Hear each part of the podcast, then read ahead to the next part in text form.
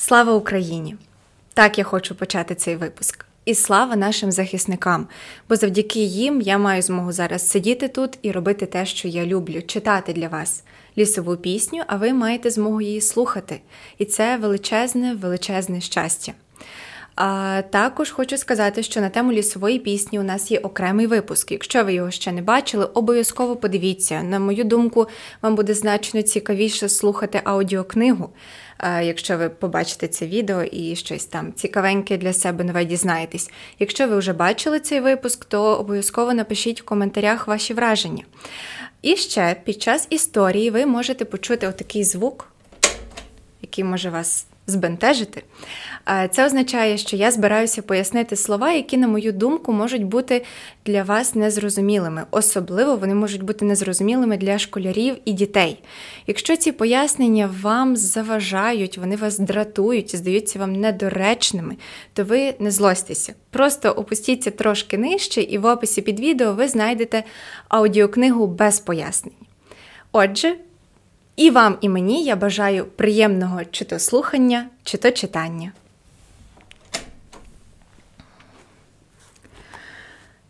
Леся Українка Лісова пісня. Драма феєрія в трьох діях. Спис діячів лісової пісні. Пролог. Той, що греблі рве, русалка, потерчата двоє, водяник. Старезний густий предковічний ліс на Волині. Посеред лісу простора галява з плакучою березою і з великим прастарим дубом. Галява з краю переходить в куп'я та очерети, а в одному боці в яро зелену драговину. То береги лісового озера, що утворилися з лісового струмка. Струмок той вибігає з гущавини лісу, впадає в озеро, потім по другім боці озера знову витікає і губиться в хащах. Саме озеро тиховодне, вкрите рязкою та лататтям, але з чистим плесом посередині. Провесна. По узліссі і на галяві зеленіє перший ряст і цвітуть проліски та сон трава. Дерева ще безлисті, але вкриті бростю, що от-от має розкритись. На озері туман то лежить пеленою, то хвилює од вітру, то розривається, откриваючи бліду блакитну воду. В лісі щось загомоніло, струмок зашумував, забринів, і вкупі з його водами з лісу вибіг той, що греблі рве. Молодий, дуже білявий, синьоокий, з буйними і разом плавкими рухами. Одежа на йому міниться барвами від каламутно-жовтої до ясно-блакитної і поблискує гострими золотистими іскрами. Кинувшися з потоки в озеро, він починає кружляти по плесі, хвилюючи його сонну воду. Туман розбігається, вода синішає. Той, що греблі рве. З гір на долину біжу, стрибаю, рину, місточки збиваю, всі гребельки зриваю, всі гадки, всі запруди, що загатили люди, бо весняна вода, як воля молода. Хвилює воду ще більше, поринає й виринає, мов шукаючи когось у воді. Потерчата двоє маленьких бліденьких діток у біленьких сорочечках виринають з поміж латаття. Перше. Чого ти тут блудиш? Друге. Чого зусну нас будеш? Перше. Нас матуся положила і м'якенько постелила, бо на ріння, на каміння настелила баговиння, і лататтям повкривала, і тихенько заспівала Люлі-люлі люлята, засніть мої малята. Друге. Чого ж ти тут шугаєш? Перше. Чого ти тут шукаєш? Той, що греблі рве. Тую русалку, що кохав я змалку, бо водяній царівні нема на світі рівні. Збігав я гори, доли, яри і звори, милішої коханки нема від озрянки. Зіб'ю всю вашу воду, таки знайду ту вроду. Бурно мутить воду, потерчата. Ой, Леле, не нуртуй, хатинки не руйнуй. Печера в нас маленька, що збудувала ненька. Убога наша хатка, бо в нас немає татка чіпляються йому за руки, благаючи. Ми пустимось на дно, де темно, холодно, на дні лежить рибалка, над ним сидить русалка, той, що греблі рве. Нехай його покине, нехай до мене зрине. Потерчата поринають в озеро. Виплинь же, мила. Русалка випливає і знадливо всміхається, радісно складаючи долоні. На ній два вінки: один більший, зелений, другий маленький, як коронка перловий, з під нього спадає серпанок. Русалка. Сити, мій чарівниченьку, той, що греблі рве грізно. Що ти робила? Русалка кидається, немов до нього, але пропливає далі, минаючи його. Я марила всю ніченьку про тебе, мій паниченьку, ронила сльози дрібні, збирала в кінви срібні, без любої розмовоньки сповнила вщерть коновоньки, сплескує руками, розкриває обійми, знов кидається до нього і знов минає. Ось кинь на дно червінця, полються через вінця. Дзвінко всміхається. Той, що греблі рве, з'їдливо. То сей у вас в болоті кохаються у злоті. Русалка наближається до нього, він круто одвертається від неї, виром закрутивши воду. Найкраще для русалки сидіти край рибалки, глядіти неборака від сома та від рака, щоб не відгризли чуба. Ото розмова люба. Русалка підпливає близенько, хапає за руки, заглядає в вічі. Вже й розгнівився лукаво. А я щось знаю, Любчику, хороший душогубчику, тихо сміється, він бентежиться. Де ти барився? Ти водяну царівну зміняв на мельниківну? Зимові довгі ночі, а в дівки гарні очі. Недарма паничі їй носять дукачі, свариться пальцем на нього і дрібно сміється. Добре, я бачу твою ледачу вдачу. Та я тобі пробачу, бо я ж тебе люблю, з жартівливим пафосом. На цілу довгу мить я буду тобі вірна. Хвилину буду я ласкава і покірна, а зраду утоплю. Вода ж не держить сліду від рана до обіду, так як твоя люба або моя журба. Той, що греблі рве, поривчасто простягає їй обидві руки. Ну, мир миром, поплинем понад виром. Русалка береться з ним за руки і прутко кружляє. На виру вирочку, на жовтому пісочку, у перловому віночку зав'юся у таночку. Ух, ух! Ухкають, бризкають, плещуть, вода б'ється в береги, аж осока шумить, і пташки з граями згриваються з очеретів. Водяник виринає посеред озера. Він древній сивий дід, довге волосся і довга біла борода в суміш з баговинням звисають аж по пояс. Шати на ньому, барви мулу, на голові корона із скойок, голос глухий, але дужий. Хто тут бентежить наші тихі води? Русалка з своєю парою спиняються і кидаються в розтіч. Водяник. Та знаю, знаю. Нерідний він, хоч водяного роду. Зрадлива і лукава в нього вдача. Навесні він нуртує, грає, рве, зриває з озера вінок розкішний, що цілий рік викохують русалки, лякає птицю мудру сторожку, вербів довиці корінь підриває, і бідним сиротятам потерчатам каганчики водою заливає, псує мої рівненькі береги і старощам моїм спокій руйнує. А влітку де він? Де тоді гасає, коли жадібне сонце воду п'є і з келиха мого, мов гриф неситий? коли від спрагне никне очерет, зоставшися на березі сухому, коли вмираючи лілеї клонять до теплої води голівки в'ялі, де він тоді? Під час цієї мови той, що греблі рве нишком киває русалці, ваблячи її втекти з ним по лісовому струмку, той, що греблі рве з укритою насмішкою. Тоді я в морі, діду. Мене на поміч кличе океан, щоб не спило і в нього чашу сонце. Як цар морський покличе, треба слухать. На те є служба, сам здоровий знаєш. Водяник. Еге ж, тоді ти в морі. А мені, якби не помагав мій друг одвічний, мій щирий приятель осінній дощик, прийшлось би згинуть з парою. Той, що греблі рве, незамітно ховається у воду. Русалка.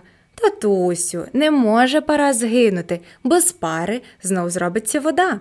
Водяник. Яка ти мудра. Іди на дно, Доволі тут базікать. Русалка. Та зараз, тату, вже ж його немає. Я розчешу поплутаний сікнях. Виймає з за пояса гребінку з мушлі, чеше прибережне зілля. Водяник. Ну, розчеши, я сам люблю порядок. Чеши, чеши, я тут підожду, поки скінчиш роботу. Ти поправ, лататі, щоб рівненько розстелилось, та килим з пошивай гарненько, що той порвав пройди світ. Русалка. Добре, тату. Водяник вигідно вкладається в очереті, очима слідкуючи роботу русалчину. Очі йому поволі заплющуються. той, що греблі рве, виринувши стиха до русалки. Сховайся за вербою. Русалка ховається, оглядаючись на водяника. Поплинемо з тобою ген на ростоки, під бистрі лотоки, зірвемо греблю рівну, утопим мельниківну. Хапай русалку за руку і швидко мчить з нею через озеро. Недалеко від другого берега русалка спиняється і скрикує. Русалка. Ой, зачепилася за дуб торішній. Водяник прокидається, кидається навперейми і перехоплює русалку. Водяник. То се ти така? Ти, клятий баламуте, ще знатимеш, як зводити русалок. Поскаржуся я матері твоїй, метелиці грізькій, то начувайся. Той, що греблі рве з реготом. Поки що буде, я ще нагуляюсь. Прощай, русаленько, сповняй коновки, кидається в лісовий струмок і зникає. Водяник до русалки. Іди на дно, не смій мені зринати три ночі місячні поверх води. Русалка, пручаючись. З якого часу тут русалки стали невільницями в озері? Я вільна, я вільна, як вода, водяник. Моїй обладі. Вода повинна знати береги. Іди на дно. Русалка не хочу, водяник. А не хочеш? Віддай сюди вінець перловий. Русалка ні. То дарував мені морський царенко. Водяник. Тобі вінця не прийдеться носити, бо за непослух забере тебе той, що в скалі сидить. Русалка з жахом. Ні, любий тату, я буду слухатись. Водяник, то йди на дно. Русалка, поволі опускаючись у воду. Я йду, я йду. А бавитися можна з рибалкою? Водяник. Та вже ж про мене бався. Русалка спустилася в воду по плечі і, жалібно всміхаючись, дивиться вгору на батька. Чудна ти, дочко, я ж про тебе дбаю, та ж він тебе занепастив би тільки, потяг би по колючому ложиську струмочка лісового, біле тіло понівечив та й кинув би самотню десь на безвідді. Русалка, але ж він вродливий. Водяник. Ти знов своєї? Русалка. Ні, ні, ні, я йду, поринає. Водяник, поглядаючи вгору. Уже весняне сонце припікає. Фу, душно як. Прохолодитись треба. Поринає собі. Дія перша. Дядько Лев, перелесник, Лукаш, пропасниця без мови, русалка, потерчата, лісовик, куць, мавка. Та сама містина, тільки весна далі поступила. Узлісся, наче повите ніжним зеленим серпанком, де наде вже й верховіття дерев, поволочене зеленою барвою. Озеро стоїть повне в зелених берегах, як у рутвянім вінку. З лісу на прогалину виходять дядько Лев і небіж його Лукаш. Лев уже старий чоловік, поважний і дуже добрий з виду. По поліському довге волосся білими хвилями спускається на плечі з під сивої повстяної шапки рогатки. Убраний лев у полотняну одежу і в ясно сиву майже білу свиту, на ногах постоли, в руках кловня, маленький ятірець. Коло пояса на ремінці ножик, через плече виплетений з лика кошіль, торба на широкому ремінці. Лукаш, дуже молодий хлопець, гарний, чорнобривий, стрункий, в очах ще є щось дитяче, убраний так само в полотняну одежу, тільки з тоншого полотна. Сорочка випущена, мережена біллю, з виложистим комірцем, підперезана червоним поясом, коло коміра і на чохлах червоні застіжки. Свити він не має, на голові бриль, на поясі ножик і ківшик з лика на мотузку. Дійшовши до берега озера, Лукаш зупиняється. Лев, чого ж ти зупинився? Тут не можна зайти по рибу. Мулко вельми, грузко. Лукаш, та я хотів собі сопілку втяти. Хороший тут вельми очерет. Лев, та вже тих сопілок до лиха маєш. Лукаш, ну, кілько ж їх. Калинова, вербова та липова, ото й усі, а треба ще й очеретяну собі зробити. Та лепсько грає. Лев, та вже бався, бався, на те Бог свято дав.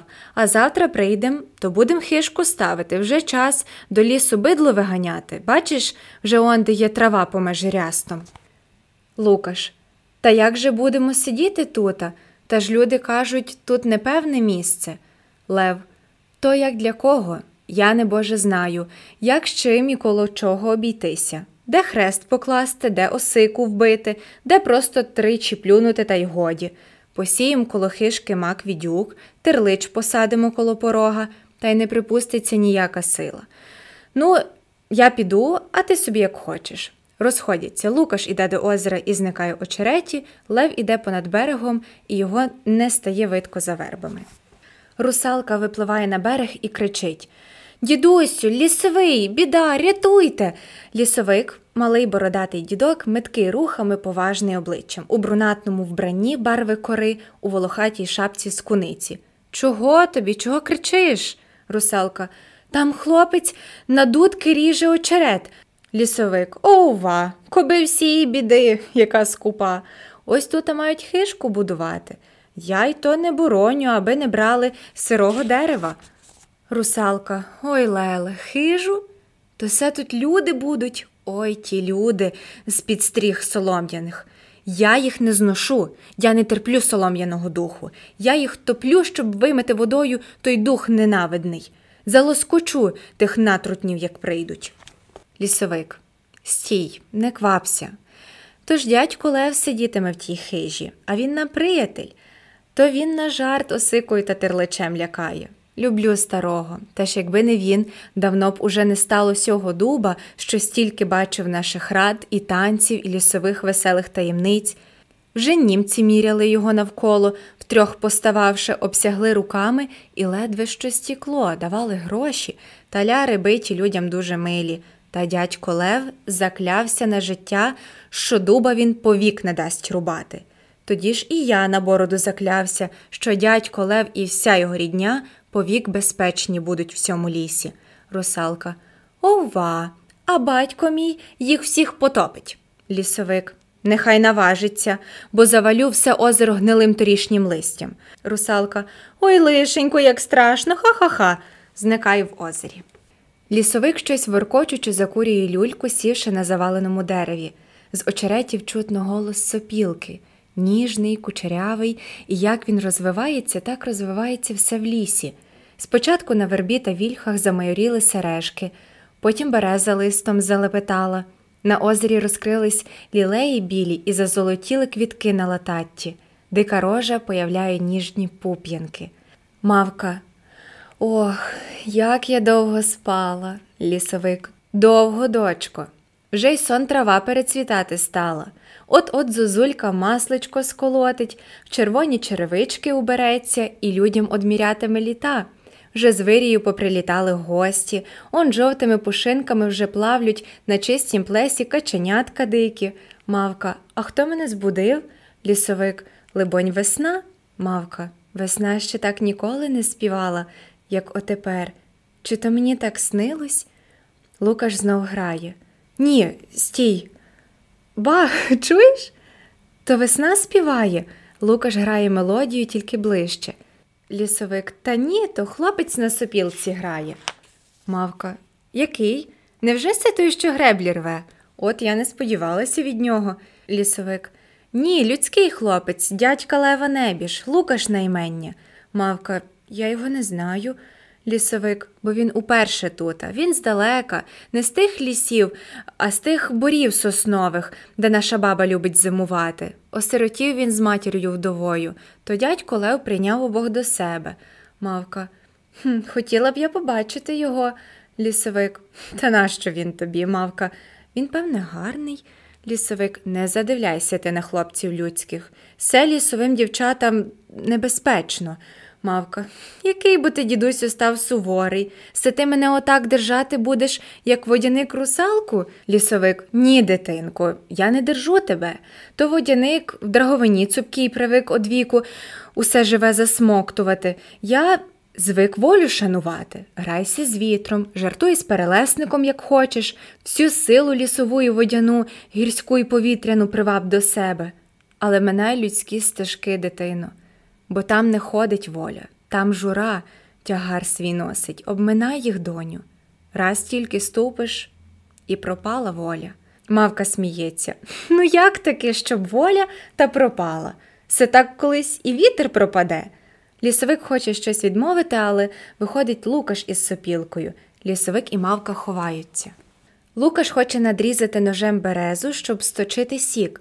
Мавка кидається і хапає його за руку. Мавка Не руш, не руш, не ріж, не убивай. Лукаш.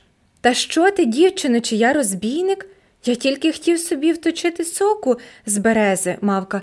Не точи, це кров її. Не пий же крові сестроньки моєї. Лукаш, березу ти сестрою називаєш? Хто ж ти така? Мавка, я мавка лісова. Лукаш не так здивовано, як уважно придивляється до неї. А, от ти хто. Я від старих людей про мавок чув не раз, але ще зроду не бачив сам. Мавка, а бачити хотів? Лукаш, чому ж би ні? Що ж, ти зовсім така, як дівчина, ба ні, хоч і як панна, бо й руки білі, і сама тоненька, і якось так убрана не по-наськи. А чом же в тебе очі не зелені? придивляється. Та ні, тепер зелені, а були як небо сині. О, тепер вже сиві, як тая хмара. Ні, здається, чорні, чи, може, карі. Ти таки дивна, мавка усміхаючись. Чи гарна ж я тобі? Лукаш соромлячись. Хіба я знаю? Мавка сміючись. А хто ж ти знає? Лукаш зовсім засоромлений. Ет, таке питаєш, мавка, щиро дивуючись. Чого ж цього не можна запитати? От бачиш, там питає дика рожа, чи я хороша, а ясень їй киває в верховітті, найкраща в світі. Лукаш, а я й не знав, що в них така розмова. Я думав, дерево німе, та й годі. Мавка, німого в лісі в нас нема нічого. Лукаш, чи то ти все отак сидиш у лісі? Мавка, я зроду не виходила ще з нього. Лукаш. А ти давно живеш на світі, мавка? Справді, ніколи я не думала про те, задумується. Мені здається, що жила я завжди. Лукаш, і все така була, як от тепер, мавка, здається, все така, Лукаш. А хто ж твій рід? Чи ти його зовсім не маєш? Мавка, маю. Є лісовик, я зву його дідусю, а він мене дитинку або доню. Лукаш, то хто ж він? Дід чи батько? Мавка, я не знаю. Хіба не все одно? Лукаш сміється. Ну, та й чудні ви отут у лісі. Хто ж тобі тут мати, чи баба, чи вже як у вас зовуть? Мавка, мені здається часом, що верба, ота стара сухенька, то матуся. Вона мене на зиму прийняла і порохом м'якеньким устелила для мене ложе. Лукаш, там ти й зимувала? А що ж ти там робила цілу зиму? Мавка, нічого спала. Хто ж зимою робить? Спить озеро, спить ліс і очерет. Верба репіла все засни, засни. І снилися мені все білі сни. На сріблі сяли ясні самоцвіти, стелилися незнані трави, квіти, блискучі, білі, тихі ніжні зорі спадали з неба, білі, непрозорі, і клалися в намети. Біло, чисто, попід наметами, ясне намисто з кришталю грає і ряхтить усюди. Я спала, дихали так вільно груди, по білих снах рожеві й гадки легенькі гаптували мережки. І мрії ткались золото блакитні, спокійні, тихі, не такі, як літні, Лукаш, заслухавшись. Як ти говориш, мавка, чи тобі так добре? Лукаш потакує головою. Твоя сопілка має кращу мову. Заграй мені, а я поколишуся. Мавка сплітає довге віття на березі, сідає в нього і гойдається тихо, мов у колисці. Лукаш грає соло мелодії, прихилившись до дуба, і не зводить очей з мавки. Лукаш грає веснянки. Мавка, слухаючи мимоволі, озивається тихенько на голос мелодії, і Лукаш їй приграє вдруге мелодію спів і гра в унісон. Мавка, як солодко грає, як глибоко крає, розтинає білі груди, серденько виймає. На голос веснянки відкликається зозуля, потім соловейко, розцвітає яріша дика рожа, біліє цвіт калини, глот соромливо рожевіє, навіть чорна безлиста тернина проявляє ніжні квіти. Мавка зачарована, тихо колишиться, усміхається, а в очах якась туга аж до сліз. Лукаш, зауваживши те, перестає грати. Лукаш, ти плачеш, дівчино? Мавка, хіба я плачу? проводить рукою по очах. А справді, нібо то роса вечірня. Заходить сонце, бачу, вже встає на озері туман. Лукаш, та ні, ще рано. Мавка, Ти б не хотів, щоб день уже скінчився? Лукаш хитає головою, що не хотів би. Мавка. Чому? Лукаш. Бо дядько до села покличуть. Мавка. А ти зо мною хочеш бути? Лукаш киває, потакуючи. Бачиш, а ти немов той ясень розмовляєш. Лукаш, сміючись. Та треба по тутешньому навчитись, бо маю ж тут літувати. Мавка радо. Справді? Лукаш, ми взавтра й будуватися почнемо. Мавка, курінь поставити? Лукаш, ні, може, хишку, а може, й цілу хату. Мавка, ви як птахи. Клопочетесь, будуєте кубельця, щоб потім кинути.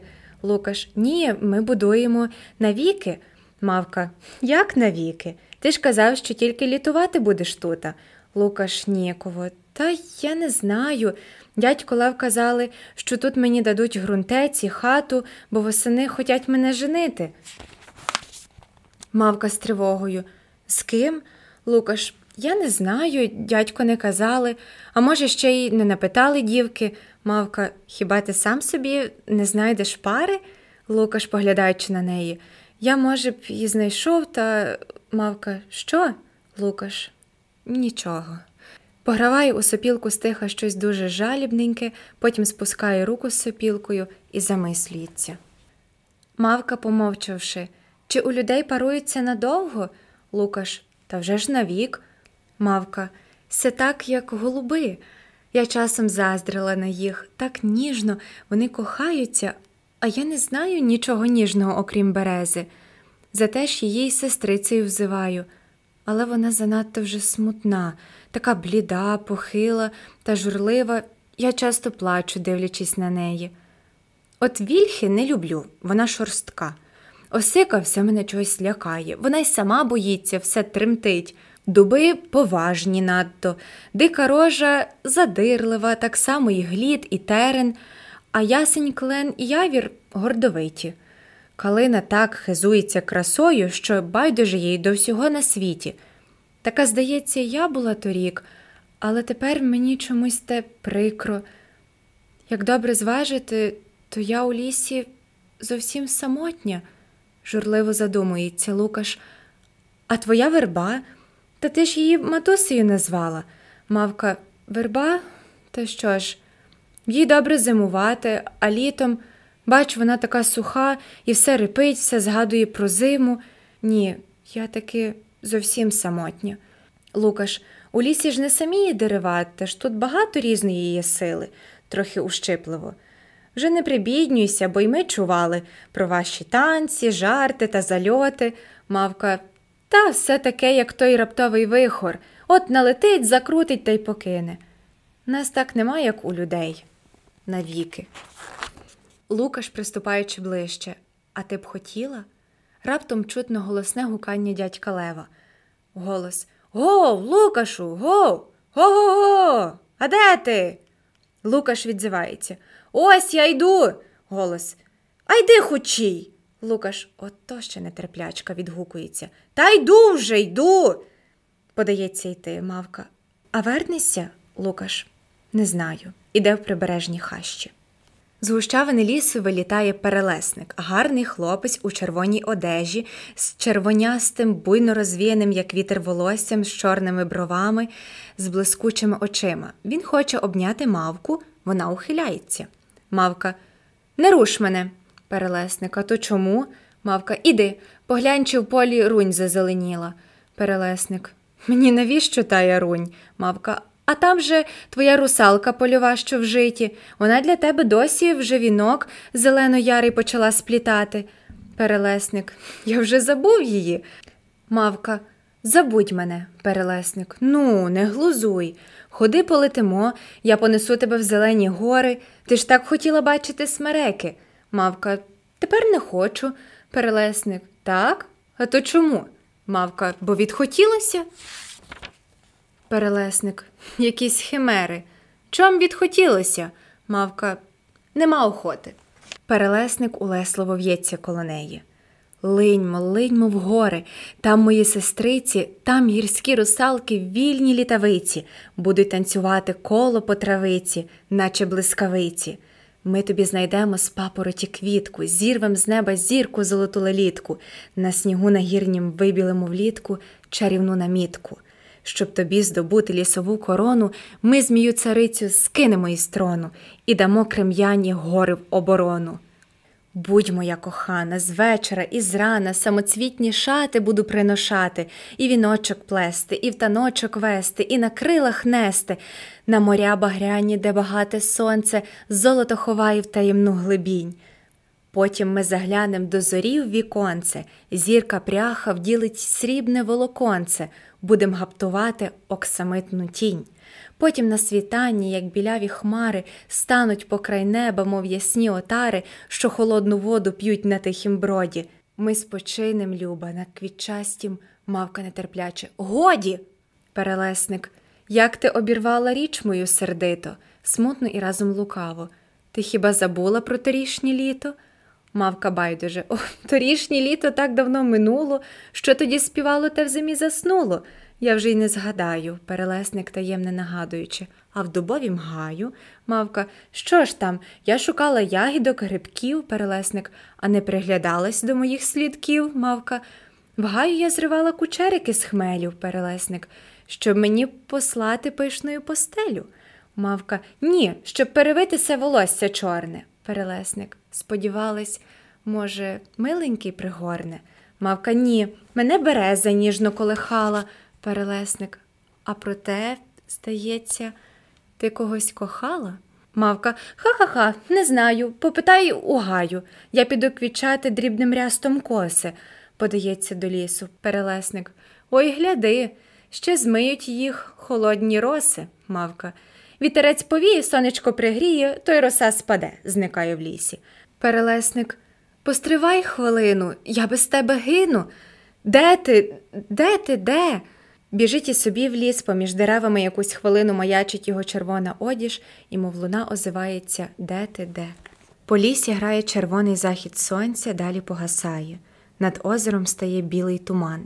Дядько Лев і Лукаш виходять на галяву. Лев сердито воркоче. Той клятий водяник, бодай би всох.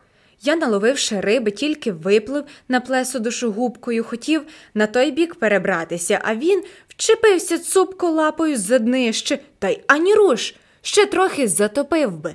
Ну і я ж не дурень, як засяг рукою, за бороду той намотав, як мичку, та ножика з за пояса бігме, так і відтяв би. Та проклята шпара, штурхіць і перекинула човна.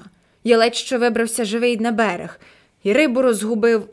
А щоб ти слиз до Лукаша, а тут іще й тебе щось учепило. Кричу, гукаю, кличу, хоч ти згинь. І де ти длявся? Лукаш. Та кажу ж, був тут, а вирізував сопілку. Лев, щось довгенько виріжуєш, небоже, сопілки. Лукаш ніяково. Або ж я, дядьку. Лев усміхнувся і подобрів. Ей, не вчись брехати, бо ще ти молодий, язика шкода. От ліпше хмизу пошукаю у лісі та розпали вогонь, хоч обсушуся, бо як його таким іти додому. Поки дійдем, ще й тая нападе. Не тут вспоминать цурпек, а потім буде душу витрясати. Лукаш іде у ліс, чутно згодом, як він хряскає сухим гіллям. Дядько Лев сідає під дубом на грубу коренину і пробує викрасити вогню, щоб запалити люльку. А вже ж, викришеш, і губка змокла, і труд згубився, а нема на тебе лихої трясті. Чи не наросла на дубі свіжа, обмацує дуба, шукає губки. З озера з туману виринає біла жіноча постать, більше подібна до смуги мли, ніж до людини. Простягнені білі довгі руки загребисто ворушить тонкими пальцями, коли вона наближається до лева. Лев, усміхаючись, це що за мара? Ага, вже знаю. Добре, що побачив. Оговтавшись, виймає з кошеля якісь корінці та зілля і простягає назустріч Марі, немов боронячись від неї. Вона трохи відступає. Він прочитує, замовляючи, дедалі все швидше.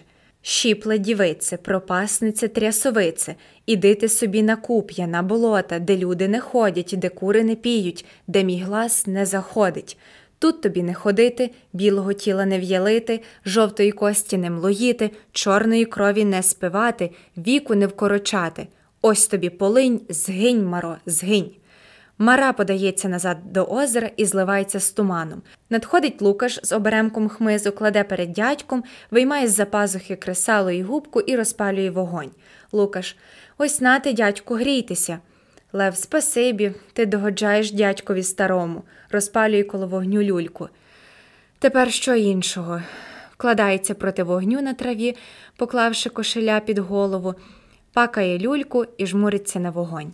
Лукаш, якби ви дядьку якої байки нагадали, Лев, бач, умалився, а ти б якої хотів? Про оха чудотвора, про трьом сина. Лукаш, такі я чув. Ви вмієте інакших, що їх ніхто не вміє. Лев, надумавшись, ну то слухай. Я про царівну хвилю розкажу, починає спокійним, співучим, розмірним голосом.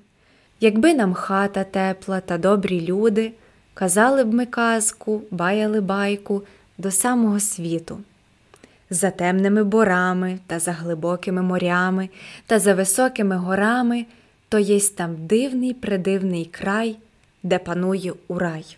Що в тому краю сонце не сідає, місяць не погасає, а ясні зорі по полю ходять та ночки водять.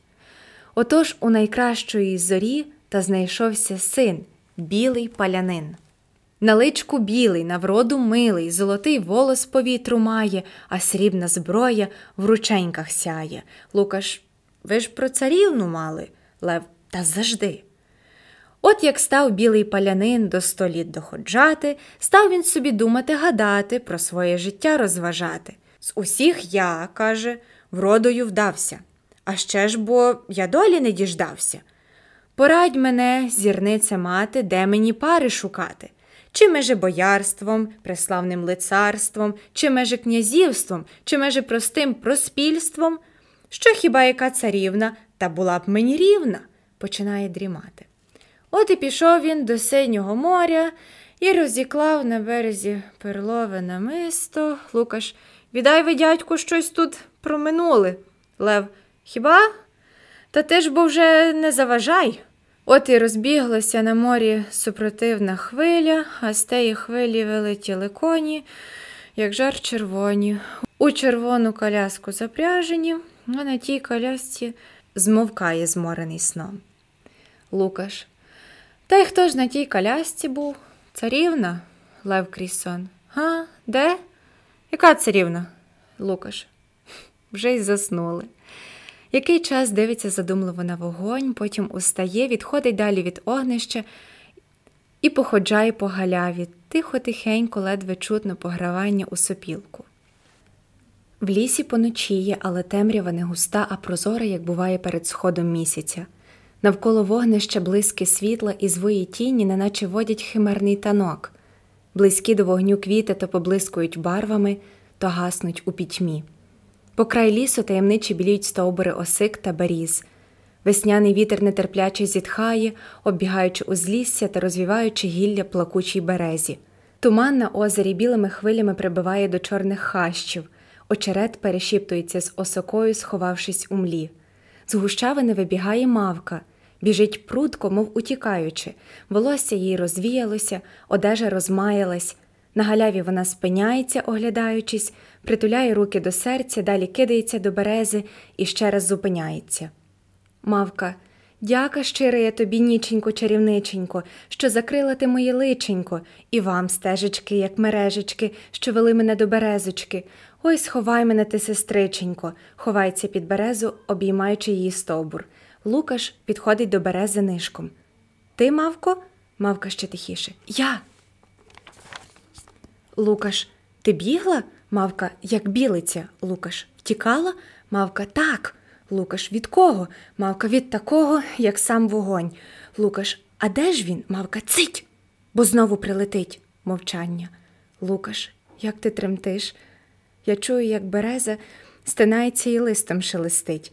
Мавка відхиляється від берези. Ой, лихо, я боюся притулятись, а так не встою. Лукаш, притулись до мене. Я дужий, здержу ще й обороню. Мавка прихиляється до нього. Вони стоять у парі. Місячне світло починає ходити по лісі, стелиться по галяві і закрадається під березу.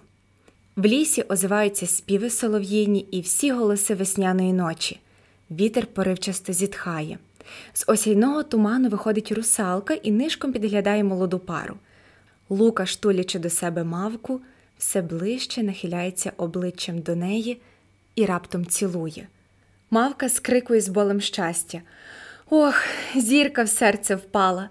Русалка ха-ха-ха. З сміхом і плеском кидається в озеро. Лукаш, ужахнувшись. Що це таке? Мавка, не бійся, то русалка. Ми подруги, вона нас не зачепить. Вона свавільна, любить глузувати, але мені дарма, мені дарма про все на світі. Лукаш, то й про мене? Мавка, ні. Ти сам для мене світ, миліший, кращий, ніж той, що досі знала я, а й той покращив, відколи ми поєднались. Лукаш, то ми вже поєднались? Мавка, ти не чуєш, як солов'ї весільним співом дзвонять? Лукаш, я чую. Це вони вже не щебечуть, не тьохкають, як завжди, а співають Цілуй, цілуй, цілуй, цілує її довгим ніжним тремтячим поцілунком. Я зацілую тебе на смерть. Зривається вихор, білий цвіт метелицею в'ється по галяві. Мавка, ні, я не можу вмерти. А шкода, Лукаш, що ти кажеш? Я не хочу. Навіщо я сказав? Мавка, ні, все так добре. Умерти, як летюча зірка. Лукаш, годі, говорить пестячи. Не хочу про таке, не говори. Не говори нічого. Ні, кажи. Чудна у тебе мова, але якось так добре слухати. Що ж ти мовчиш? Розгнівалась?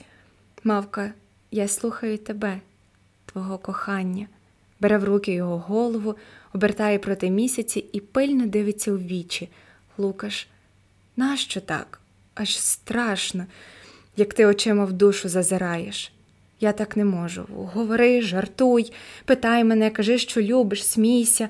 Мавка, у тебе голос чистий, як струмок, а очі непрозорі. Лукаш, може, місяць неясно світить. Мавка, може, схиляється головою йому до серця і замирає. Лукаш, ти зомліла? Мавка, цить. Хай говорить серце. Невиразно воно говорить, як весняна нічка. Лукаш, чого там прислухатися? Не треба. Мавка, не треба, кажеш? То не треба, милий, не треба, любий. Я не буду щастя, не буду прислухатися, хороший. Я буду пестити моє кохання. Ти звик до пестощів? Лукаш, я не любився ні з ким ще зроду. Я того й не знав, що пестощі такі солодкі. Мавка пристрасно пестить його, він скрикує з мукою втіхи. Мавко, ти з мене душу виймеш.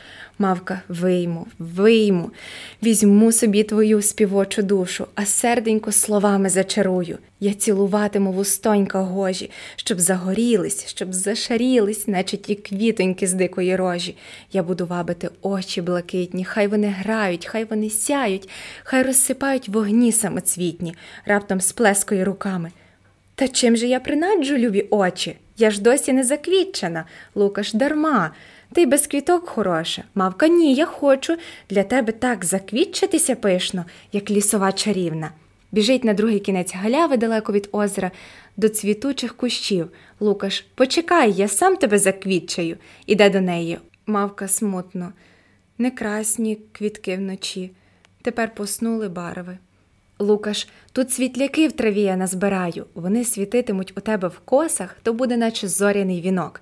Кладе скільки світляків їй на волосся. Дай подивлюся. Ой, яка хороша. Не тямлячись від щастя, пориває її в обійми.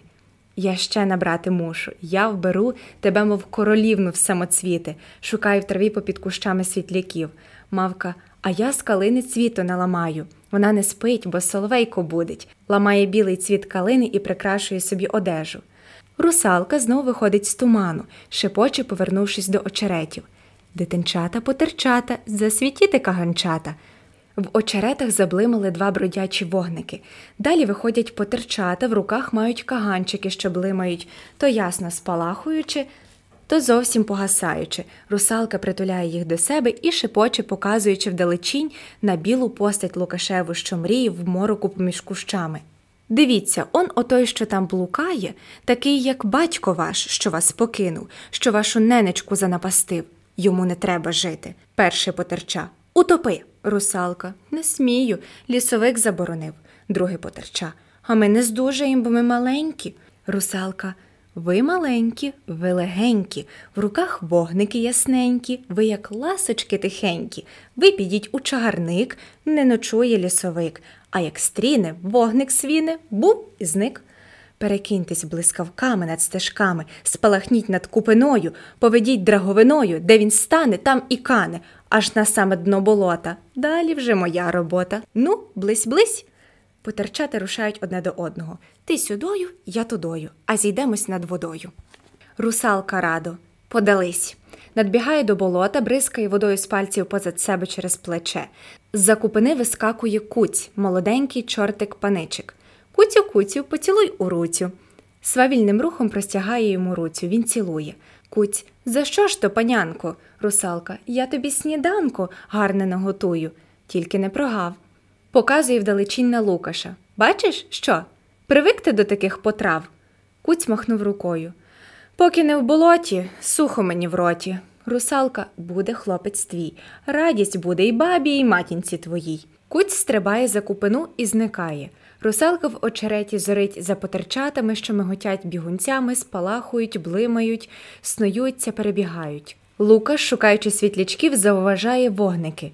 Які хороші світляки, летючі. Я ще таких не бачив, а великі, я мушу їх піймати. Ганяється то за одним, то за другим вони непомітно надять його до драговини. Мавка не лови, коханий, не лови, то потерчата, вони зведуть на безвість. Лукаш не чує захоплений гонитвою і відбігає геть далеко від мавки. Лукаш раптом скрикує Пробі, гину, в драговину попав, ой смокче, тягне. Мавка надбігає на його крик, але не може дістати до нього, бо він загруз далеко від твердого берега. Вона кидає йому один кінець свого пояса, держачи за другий. Мавка лови. Пояс не досягає до руки Лукашевої. Лукаш, ой, не сягає, що ж це буде? Мавка кидається до верби, що стоїть, нахилившись над драговиною. Вербиченько, матусенько, рятуй. Швидко, як білиця, злазить на вербу, спускається по крайньому вітті, кидає знов пояса, він на сей раз досягає. Лукаш хапається за кінець, мавка притягає його до себе, потім подає руку і помагає злізти на вербу.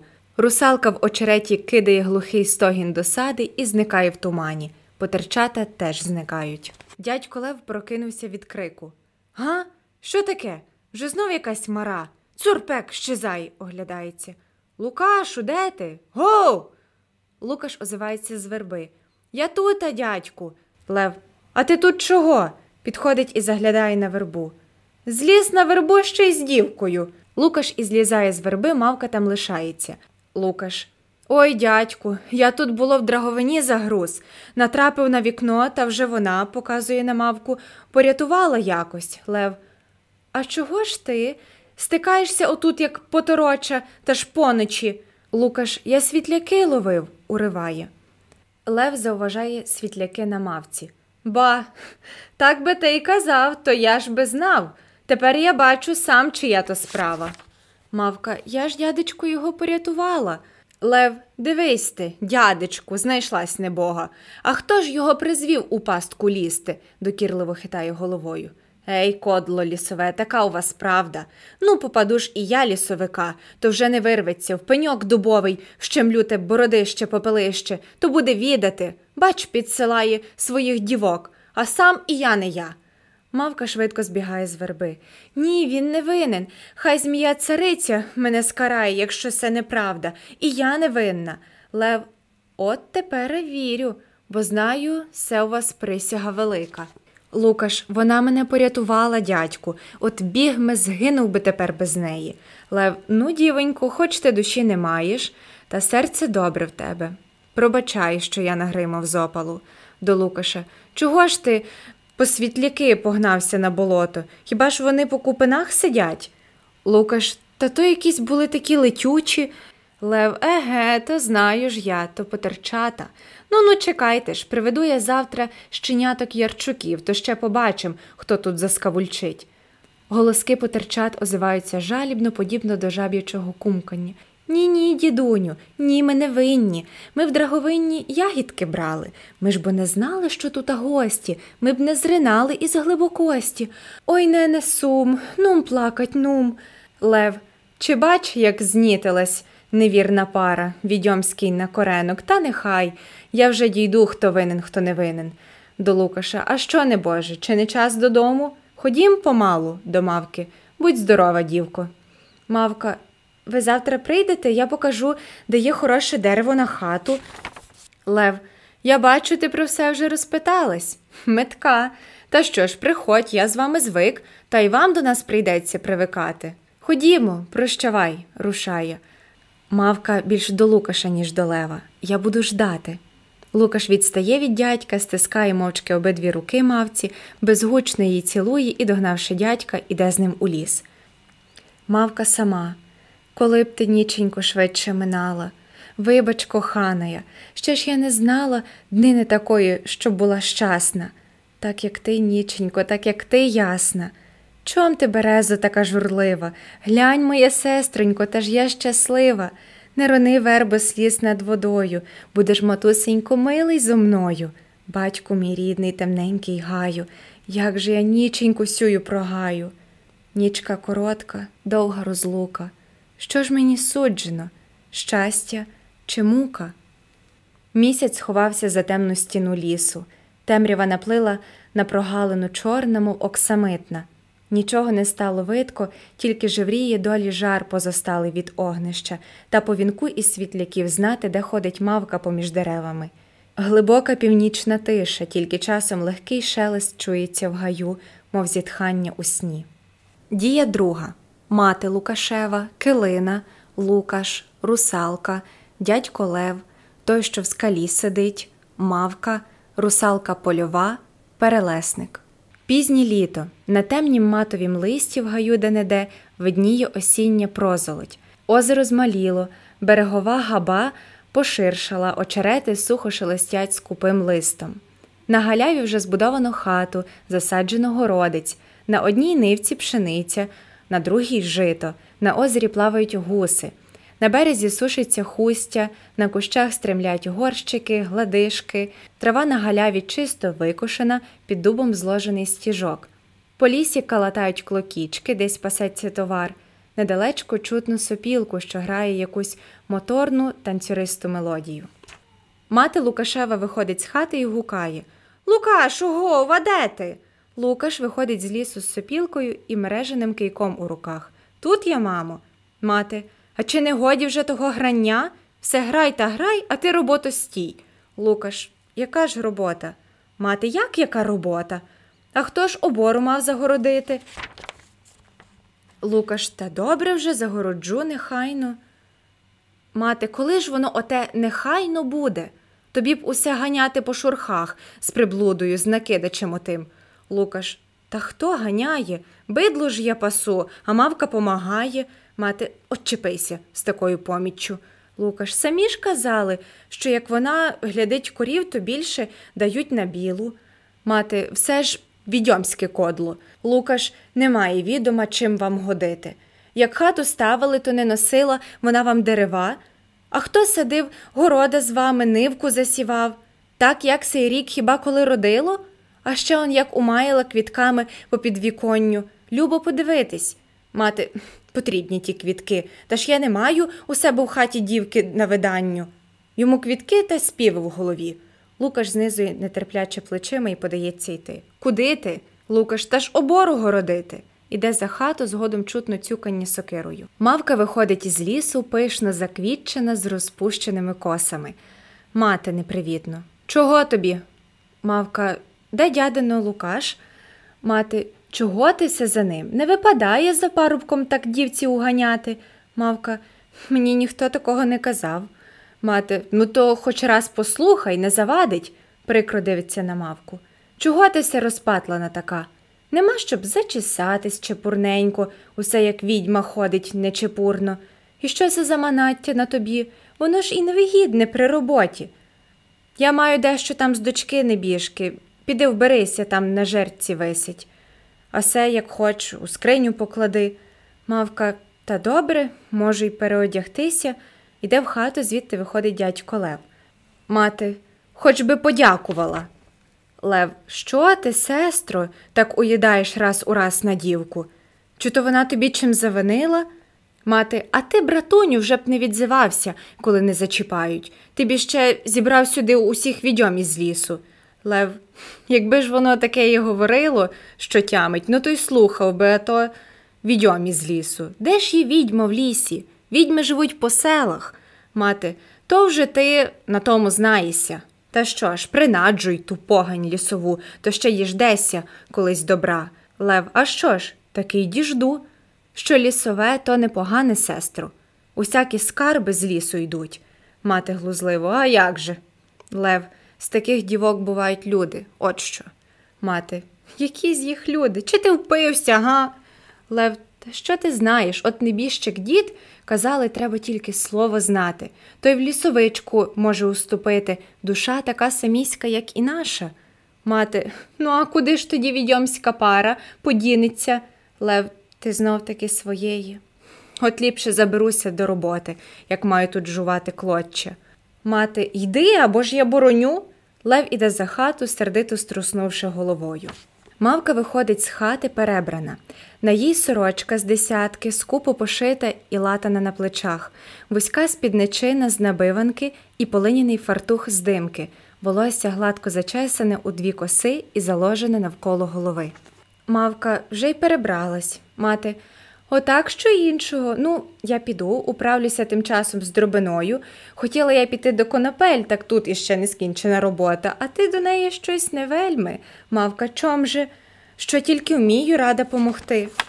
Мати, ото то й ба, що неконечно вмієш. Політниця з тебе аби яка, та ще ти сіна голова боліла.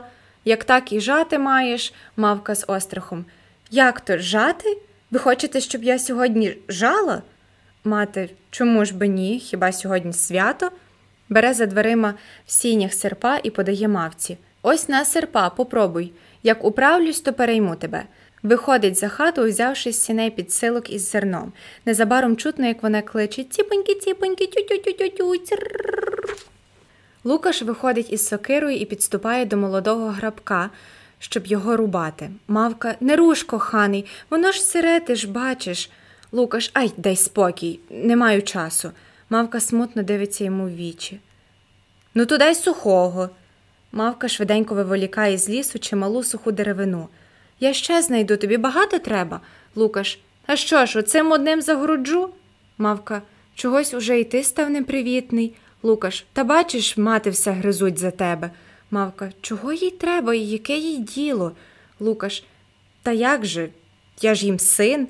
Мавка, ну син, то що? Лукаш, бач, їм така невістка не до мислі. Вони не люблять лісового духу.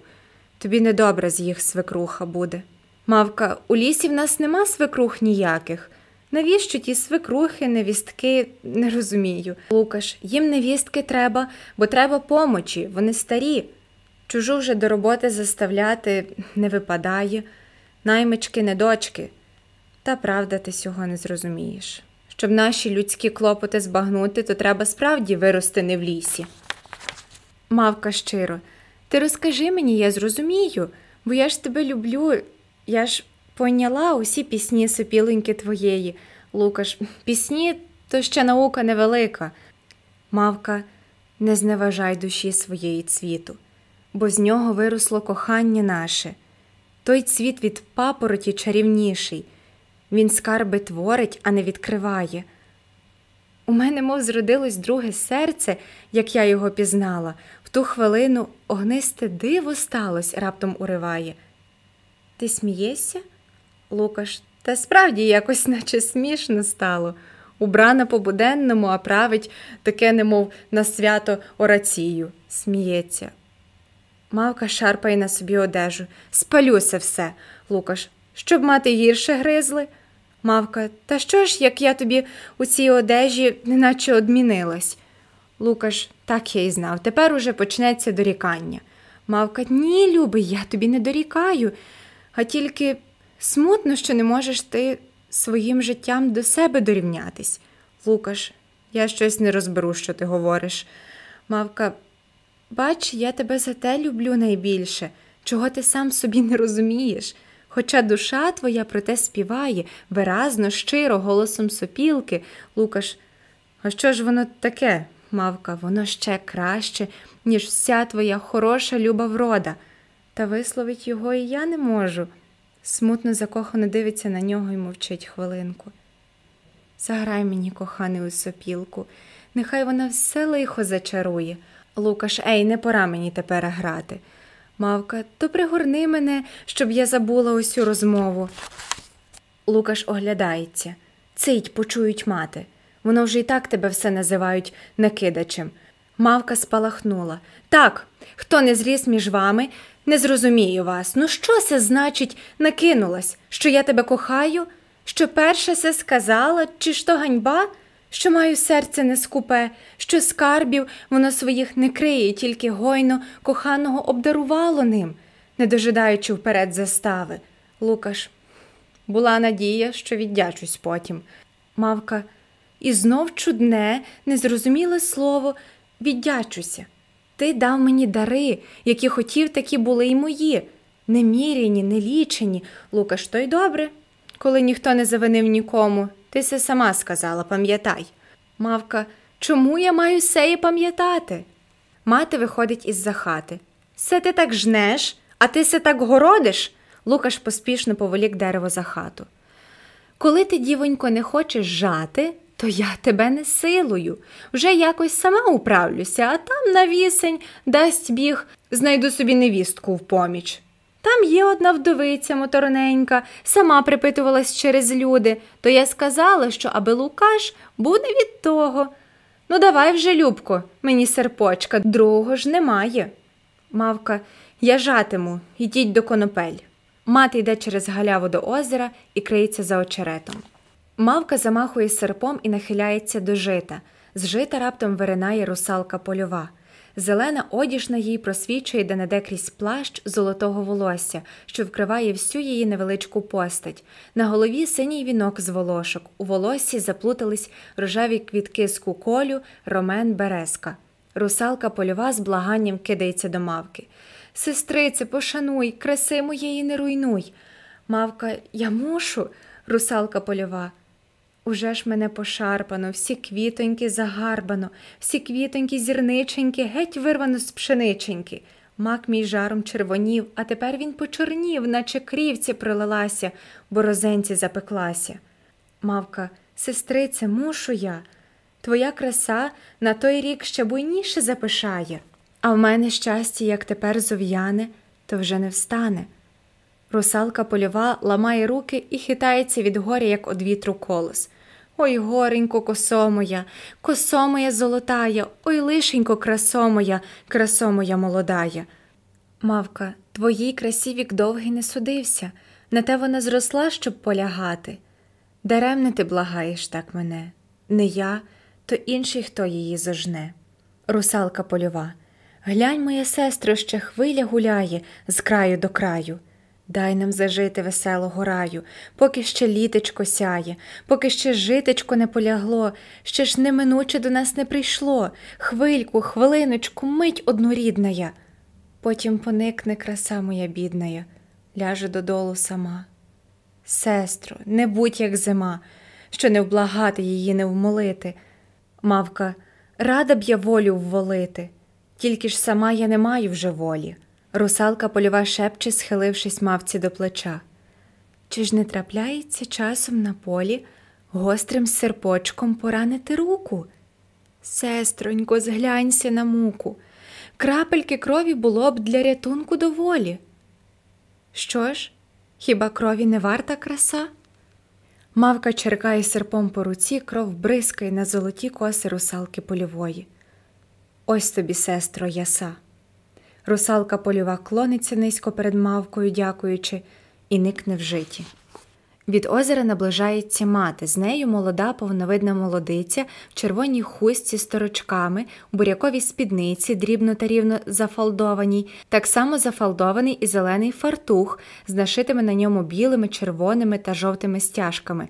Сорочка густо натикана червоним та синім намистом, дзвонить дукачами на білій пухкій шиї. Міцна крайка тісно перетягає стан, і від того кругла заживна постать здається ще розкішнішою. Молодиця йде за машистою ходою, аж стара ледве поспіває за нею. Мати до молодиці люб'язно. Ходіть, килинку, ось де край берези, ще свіже зіллячко, ось деревій. Ви ж гладишки попарити хотіли. Він добрий, любонько, до молока. Килина, та в мене молока вже ніде й діти. Коб ярмарок хучій, куплю начиння. Корова у мене турського заводу, ще мій небіжчик десь придбав, молочна. І, господи, яка. Оце вже якось я в полі обробилася, то треба роботі хатній дати лад. Ой, тітко, вдовиці, хоч надвоє розірвися, прибіднюється, підобгавши губи. Мати, ей, рибонько, то ви вже обробились? Ну, що то сказано, як хто робітний, та здужає, а в нас маленька нивка, та й то Бог спору не дає. Килина дивиться на ниву, де стоїть мавка. А хто ж то женцем у вас? Мати, та там одна сирітка нишком.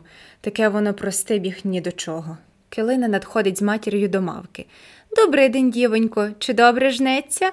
Мати сплескує руками. Ой, лишенько, іще не починала. Ой, мій упадоньку, що ж ти робила? Нездарисько, не хто лице, ледащо. Мавка глухо, я руку врізала. Мати, було при чому? Килина, а дай сюди серпа, нехай но я.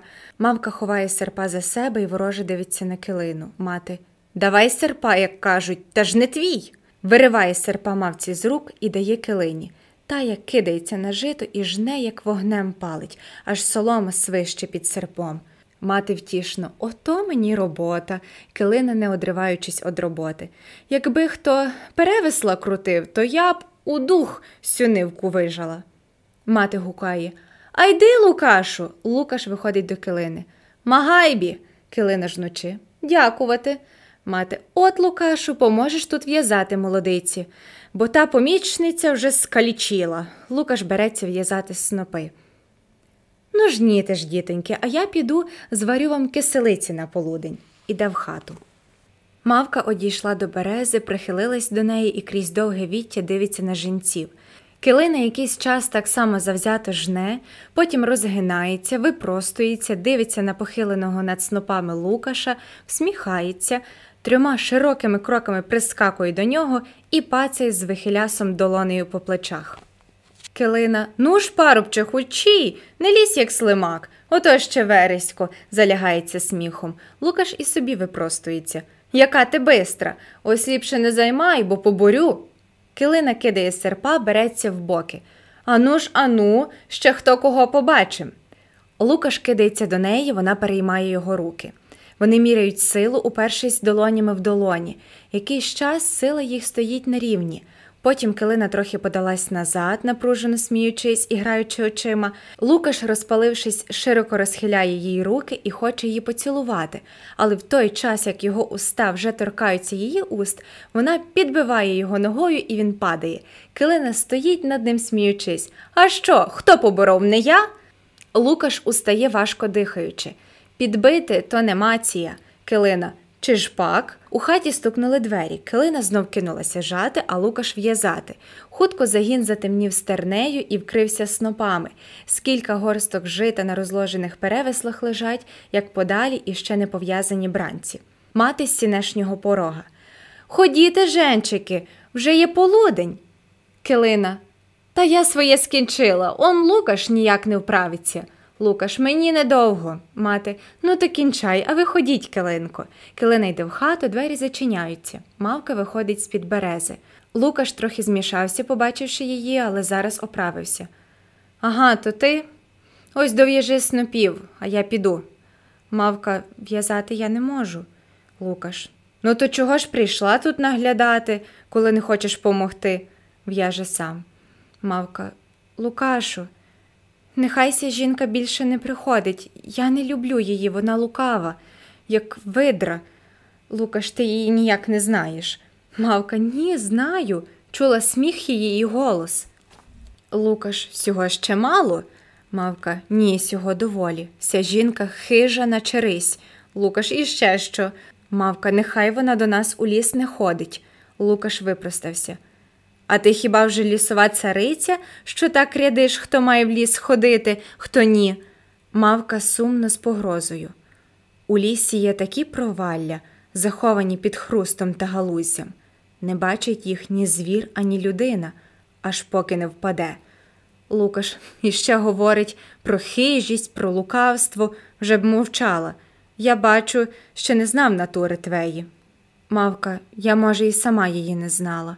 Лукаш, так отже слухай, якщо я тут маю тебе питати, хто до мене сміє ходити, а хто ні, то ліпше сам я знов лісу заберуся на село. Вже якось там не пропаду між людьми, бо я не став отут сидіти в тебе, як лис у пасті. Мавка, я пасток на тебе не наставляла, ти прийшов поволі. Лукаш, поволі ж і піду, як тільки схочу. Ніхто нічим мене тут не прив'яже. Мавка, чи ж я тебе коли в'язати хотіла? Лукаш, ну то до чого ж цілася балачка? Дов'язав останнього снопа і, не дивлячись на мавку, пішов до хати. Мавка сіла на борозні над стернею і похилилася у смутнім задумі. Дядько Лев виходить із за хати. Чого се ти небого зажурилась? Мавка тихо смутно. Минає літо, дядечку, Лев, для тебе воно таки журба. Я міркував би, що вже б тобі не тра верби на зиму. Мавка, а де ж я маю бути? Лев, як на мене, то не тісна була б з тобою хата. Коли ж сестра таку натуру має, що з нею й не заговориш, я вже брався і так, і на ко. Якби то я був тут господарем, то й не питався б. Та вже ж я їм віддав сей ґрунт і хату, то воля не моя, я сам піду на зиму до села, до своєї доми. Якби ти на селі могла сидіти, то я б тебе прийняв. Мавка, ні, я не можу. Якби могла, пішла б. Ви, дядьку, добрі. Лев, хліб добрий, дівонько, а не людина. Але щоправда, я таки вподобав породу вашу лісову. Як буду вмирати, то прийду, як звір до лісу. Отут під дубом хай і поховають. Гей, дубоньку, чи будеш ти стояти, як сива голова моя схитнеться? Де де ще й не такі були дуби, та й ті й постинали. Зеленій же, хоч до морозу кучерявий друже, а там чи дасть біг ще весни діждати? Стоїть, смутно похилившись на ціпок. Мавка поволі вибирає напівзів'ялі квітки з пожатого жита і складає їх у пучок. З хати виходить мати, килина і Лукаш.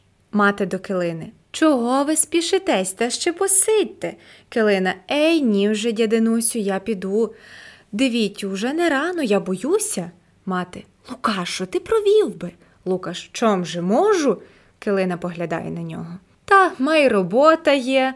Мати, яка робота? Увечері іди, синашу, йди та надведи Килинку до дороги. Самі увечері всі пущі сумно, та ще така хороша молодичка, коли б хто не напав. Килина, ой, дядинусю, це ж ви мене тепер зовсім злякали. Лукашу, йдім, поки не звечоріло, а то й удвох боятимемось, Лукаш. Я б то боявся в лісі, ого-го! Помалу. Мати, та він у мене хлопець молодець. Ви вже, килинко, честі не уймайте. Килина, ні, то я жартома, завважає Лева. О, дядьку Леве, то ви те вдома? Лев удає, мов не дочув. Га? Ідіть здорові, йде собі в ліс. Килина, ну будьте вже здоровенькі, тітусю.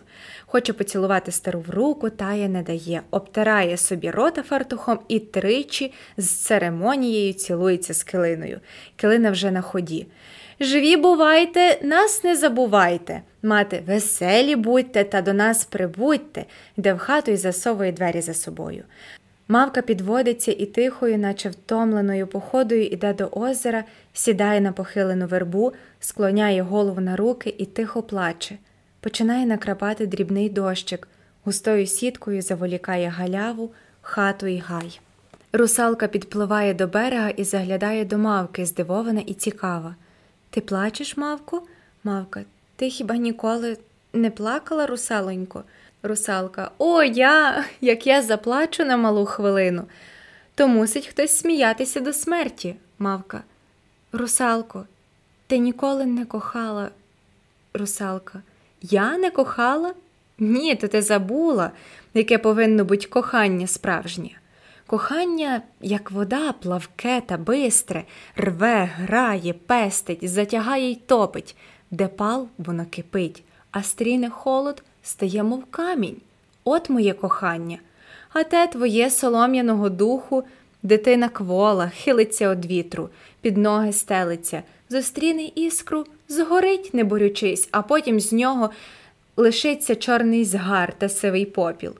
Коли ж його зневажить, як покидьку, воно лежить і кисне, як солома, у воді холодній марної досади, під пізніми дощами каяття. Мавка підводить голову. Ти кажеш каяття? Спитай березу, чекається вона за тієї ночі, коли весняний вітер розплітав їй довгу косу. Русалка. А чого ж сумує? Мавка, що милого не може обійняти, навіки пригорнути довгим віттям. Русалка. Чому? Мавка, бо милий той весняний вітер. Русалка. Нащо ж було кохати їй такого? Мавка, бо він був ніжний, той весняний легіт, співаючи їй, розвивав листочки, милуючи, розмаяв їй віночка і пестячи кропив росою косу. Так, так, він справжній був весняний вітер, та іншого вона б не покохала. Русалка. Ну, то нехай тепер жалобу спустить аж до землі, бо вітра обійняти повік не зможе, він уже пролинув. Тихо без плеску відпливає від берега і зникає в озері. Мавка знов похилилась, довгі чорні коси упали до землі. Починається вітер і жене сиві хмари, а вкупі з ними чорні ключі пташині, що відлітають у вирій. Потім від сильнішого пориву вітру Хмари дощові розходяться, і видно ліс уже в яскравому осінньому уборі на тлі густо синього передзахідного неба. Мавка тихо з глибокою журбою. Так, він уже пролинув. Лісовик виходить з гущавини. Він у довгій киреї барви старого золота з темно-червоною габою внизу, навколо шапки обвита гілка достиглого хмелю. Лісовик, доню, Доню, як тяжко ти караєшся за зраду, мавка підводить голову. Кого я зрадила? Лісовик, саму себе, покинула високе верховіття і низько на дрібні стежки спустилась. До кого ти подібна? До служебки, зарібниці, що працею гіркою окрайчик щастя хотіла заробити і не змогла. Та ще останній сором їй не дає жебрачкою зробитись. Згадай, якою ти була в ту ніч, коли твоє кохання розцвілося. Була ти, наче лісова царівна у зорянім вінку на темних косах. Тоді жадібно руки простягало до тебе щастя і несло дари. Мавка, та що ж мені робить, коли всі зорі погасли і в вінку, і в серці в мене? Лісовик, не всі вінки погинули для тебе. Оглянься, подивись, яке тут свято, вдяг ясень князь кирею золоту, а дика рожа буйній коралі. Невинна біль змінилась в гордий пурпур на тій калині, що тебе квітчала, де соловей співав пісні весільні, стара верба, смутна береза навіть у златоглавий кармазини вбрались на свято осені, а тільки ти, жебрацькі шмати, скинути не хочеш, бо ти забула, що ніяка туга краси перемагати не повинна. Мавка поривчасто встає. То дай мені святкові шати, діду. Я буду знов, як лісова царівна, і щастя упаде мені до ніг, благаючи моєї ласки. Лісовик, доню, давно готові шати для царівни. Але вона десь бавилась химерна, убравшися для жарту за жебрачку. Розриває свою кирею і дістає досі заховані під неї пишну, злотом гаптовану багряницю і срібний серпанок, надіває багряницю поверх убрання мавки, мавка йде до калини, швидко ламає на ній червоні кидиці ягід, звиває собі віночок, розпускає собі коси, квітчається вінком і склоняється перед лісовиком. Він накидає їй срібний серпанок на голову. Лісовик, тепер я вже за тебе не боюся. Поважно кивнувши їй головою, меткою ходою йде в гущавину і зникає. З лісу вибігає перелесник. Мавка, знов ти наміряється тікати. Перелесник зневажливо. Не бійся, не до тебе. Хотів я одвідати русалоньку, що в житі, та бачу, вже вона заснула. Шкода. А ти змарніла щось, мавка гордо. Тобі здається, перелесник, здається, кажеш. Дай я придивлюся. Підходить до неї, мавка відступає. Та ти чого жахаєшся? Я знаю, що ти заручена, не зачеплю. Мавка, геть, не глузуй. Перелесник, та ти не серця, що ж, коли я помилився. Слухай, мавко, давай лиш побратаємось. Мавка, з тобою? Перелесник, а чом же ні? Тепер ми восени, тепер, бач, навіть сонце прохололо, а в нас простигла кров.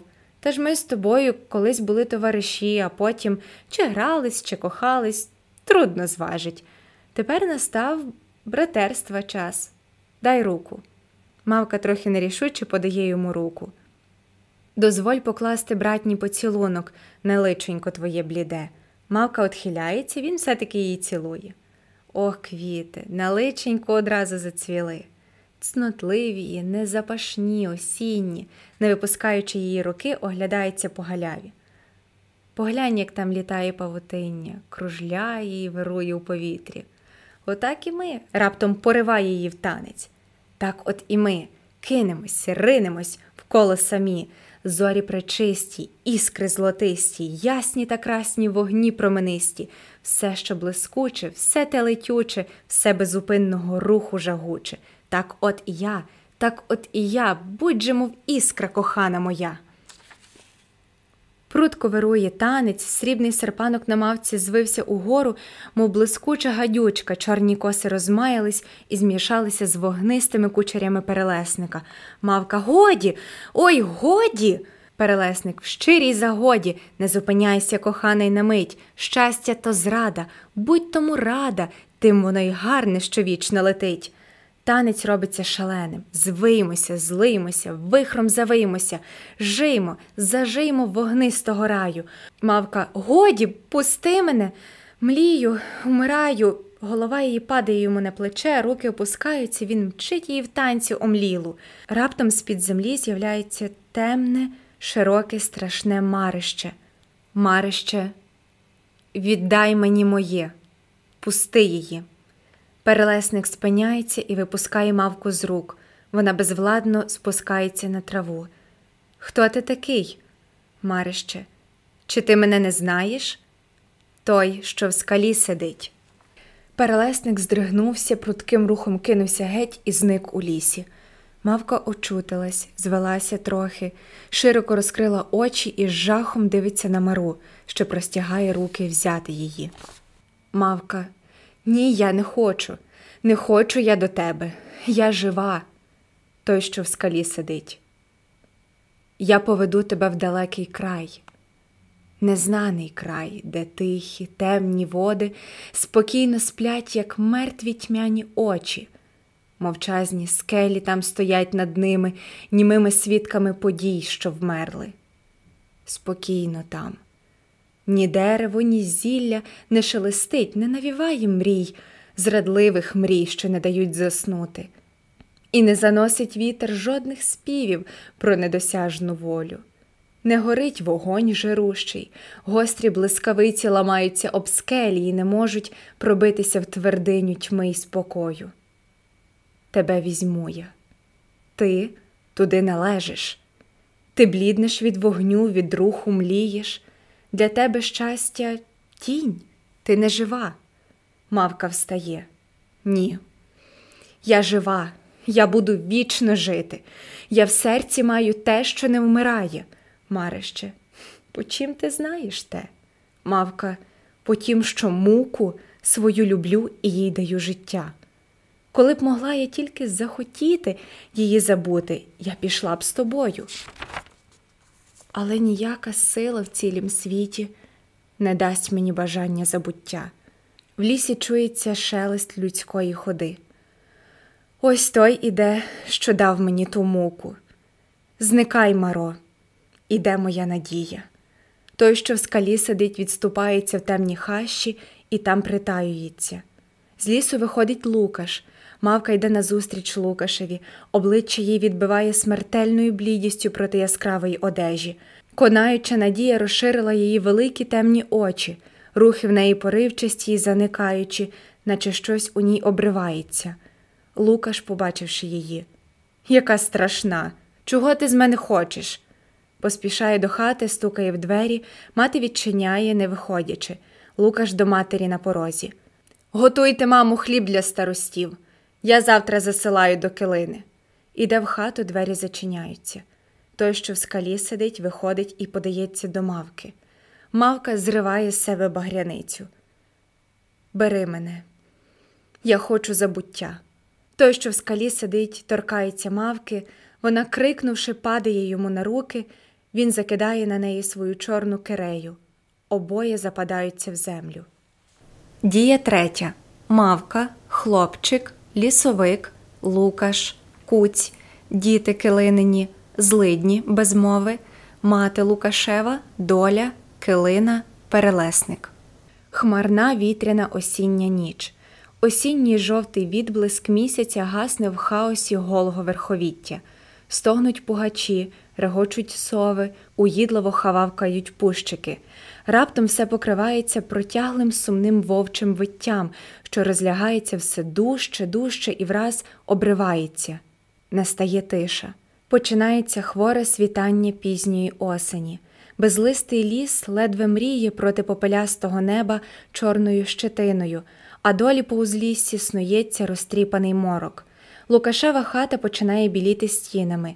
При одній стіні чорніє якась постать, що знеможена, прихилилась до одвірка. В ній ледве можна впізнати мавку.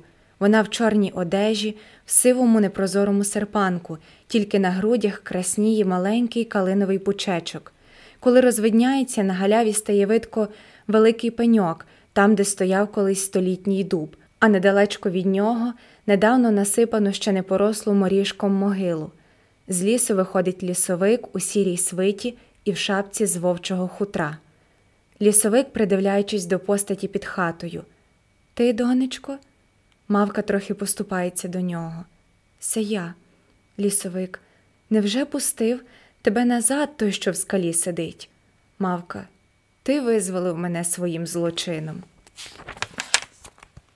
Лісовик, ту помсту ти злочином називаєш? Ту справедливу помсту, що завдав я зрадливому коханцеві твоєму. Хіба ж то не по правді, що дізнав він самотнього несвітського очаю, блукаючи в подобі вовчій лісом? А вже ж, тепер він вовкулака дикий. Хай скавульчить, нехай голосить, виє, хай прагне крові людської, не вгасить своєї муки злої. Мавка, не радій, бо я його порятувала. В серці знайшла я теє слово чарівне, що й озвірілих в люди повертає. Лісовик тупає зо злості ногою і ламає стріском свого ціпка. Негідна ти дочкою лісу зватись, бо в тебе дух не вільний лісовий, а хатній, рабський. Мавка, о, коли б ти знав, коли б ти знав, як страшно то було. Я спала сном камінним у печері, глибокій, чорній, вогкій та холодній, коли спотворений пробився голос крізь неприступні скелі, і виття протягли, дике, сумно розіслалось по темних мертвих водах і збудило між скелями луну давно померлу. І я прокинулась.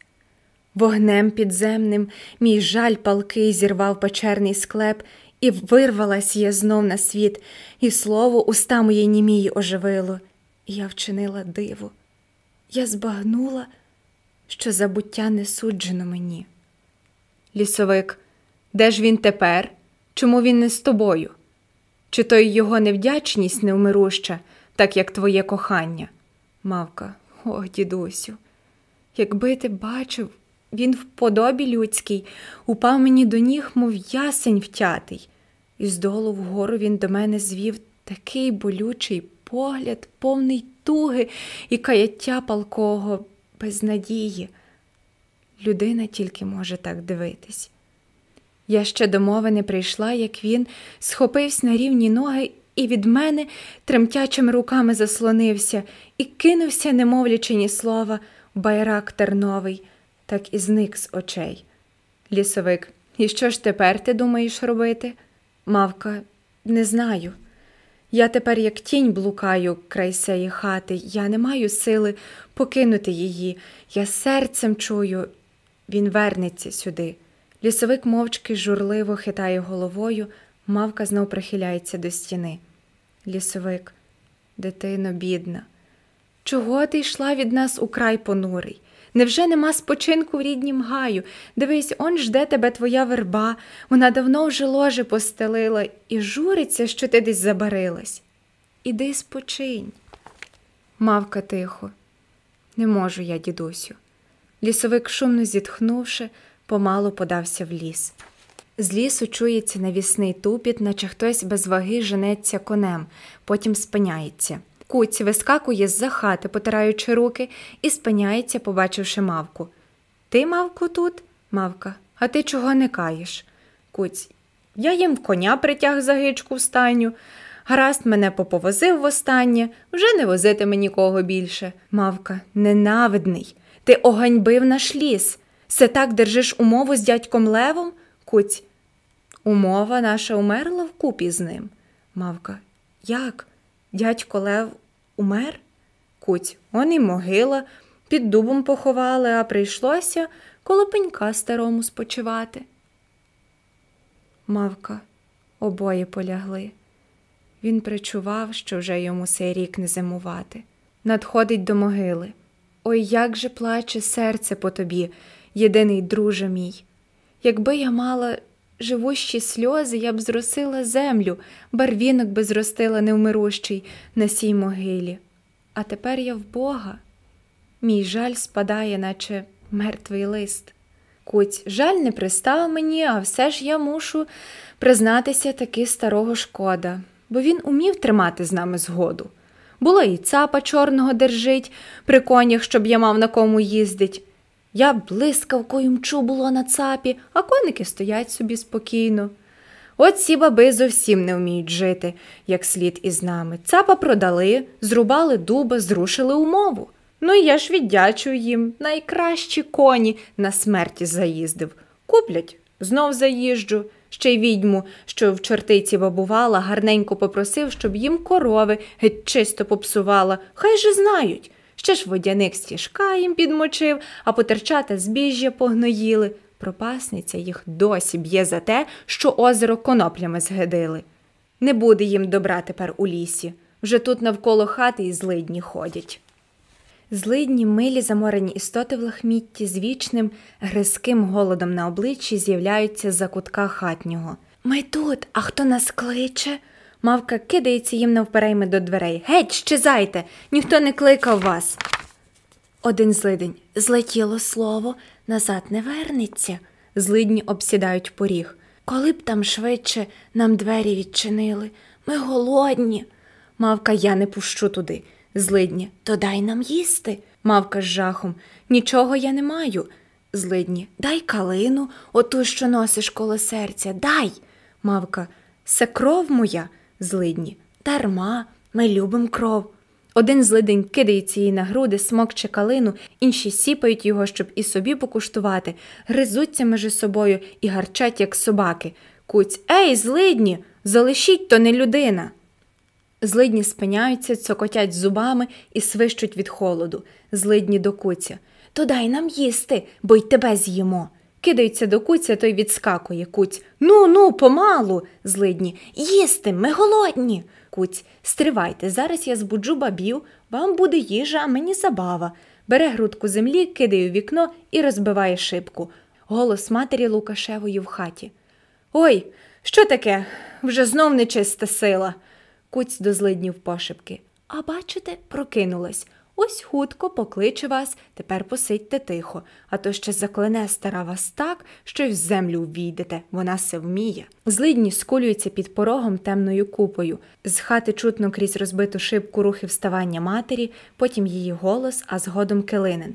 Голос материн. О, вже й розвиднилось, а та все спить.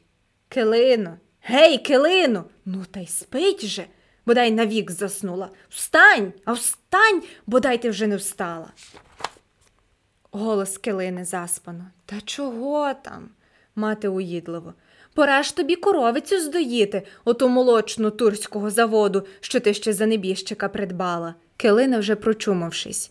Я тії подаю, що тут застала, та не ціджу три краплі молока, хунт масла буде. Мати, отже й не змовчить. Хто ж виден, що на білу в нас не стало? З такою господинею, ой горе. Ну вже й невісточка, і де взялася на нашу голову килина. А хто ж велів до мене засилатися? Та ж мали отут якусь задрипанку. Було вам прийняти та прибрати хорошенько, от і була б невісточка до мислі. Мати, а що ж, гадаєш, ні? Такий була б. Дурний Лукаш, що проміняв на тебе. Бо то було таке покірне, добре, хоч прикладай до рани.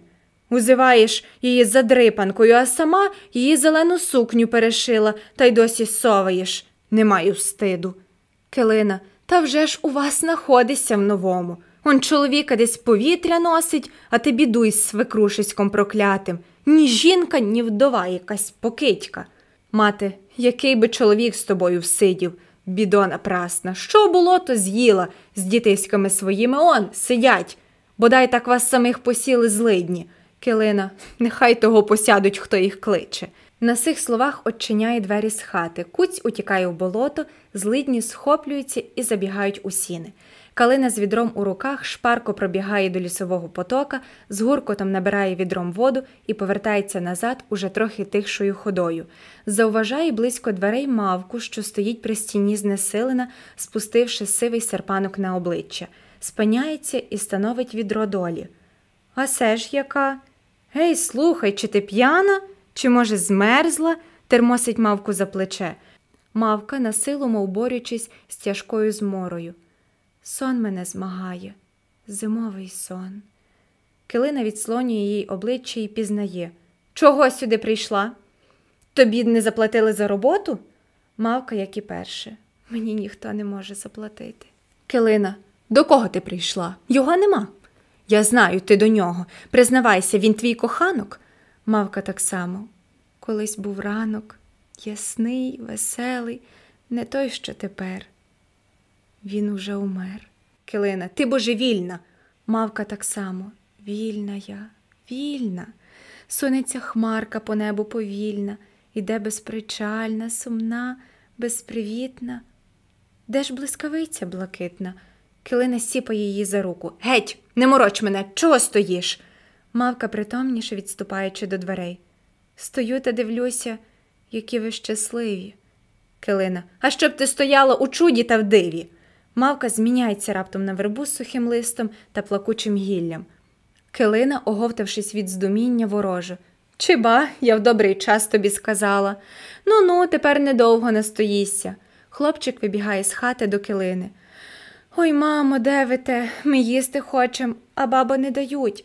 Килина, ей, отчепися, нишком нахилившись до нього. Я там під печею пиріг сховала. Як баба вийде до комори, з'їжте.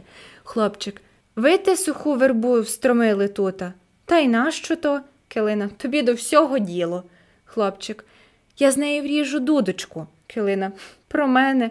Хлопчик вирізує гілку з верби і вертається в хату. З лісу виходить Лукаш, худий, з довгим волоссям, без свити, без шапки. Килина скрикує, радісно вгледівши його, але зараз же досада тамує їй радість. Таки явився. Де тебе носило так довго? Лукаш, не питай. Килина, ще й не питай. Тягався, волочився, лихо знає, де по яких світах, та й не питай. Ой, Любчику, не тра мені й питати. Вже десь ота корчма стоїть на світі, що в ній балює досі й свита й шапка. Лукаш, не був я в корчмі. Килина, хто дурний повірить. заводить. Втопила ж я головоньку навіки з цим п'яницею. Лукаш мовчи, не скигли. Килина спиняється, глянувши на нього з острахом. Ось я тебе тепер попитаю. Де дядьків дуб, що он пеньок стремить? Килина спочатку збилась, але хутко стямилась. А що ж ми мали тута? Голод їсти? Прийшли купці, купили та й уже. Велике щастя, дуб. Лукаш. Та ж дядько Лев заклявся не рубати. Килина, дядька Лева нема на світі. Що з його закляття? Хіба ж то ти заклявся або я? Та я під цілий ліс продати рада, або протеребити, був би ґрунт, як у людей неся чортівська пуща. Та ж тут, як вечір, виткнутися страшно.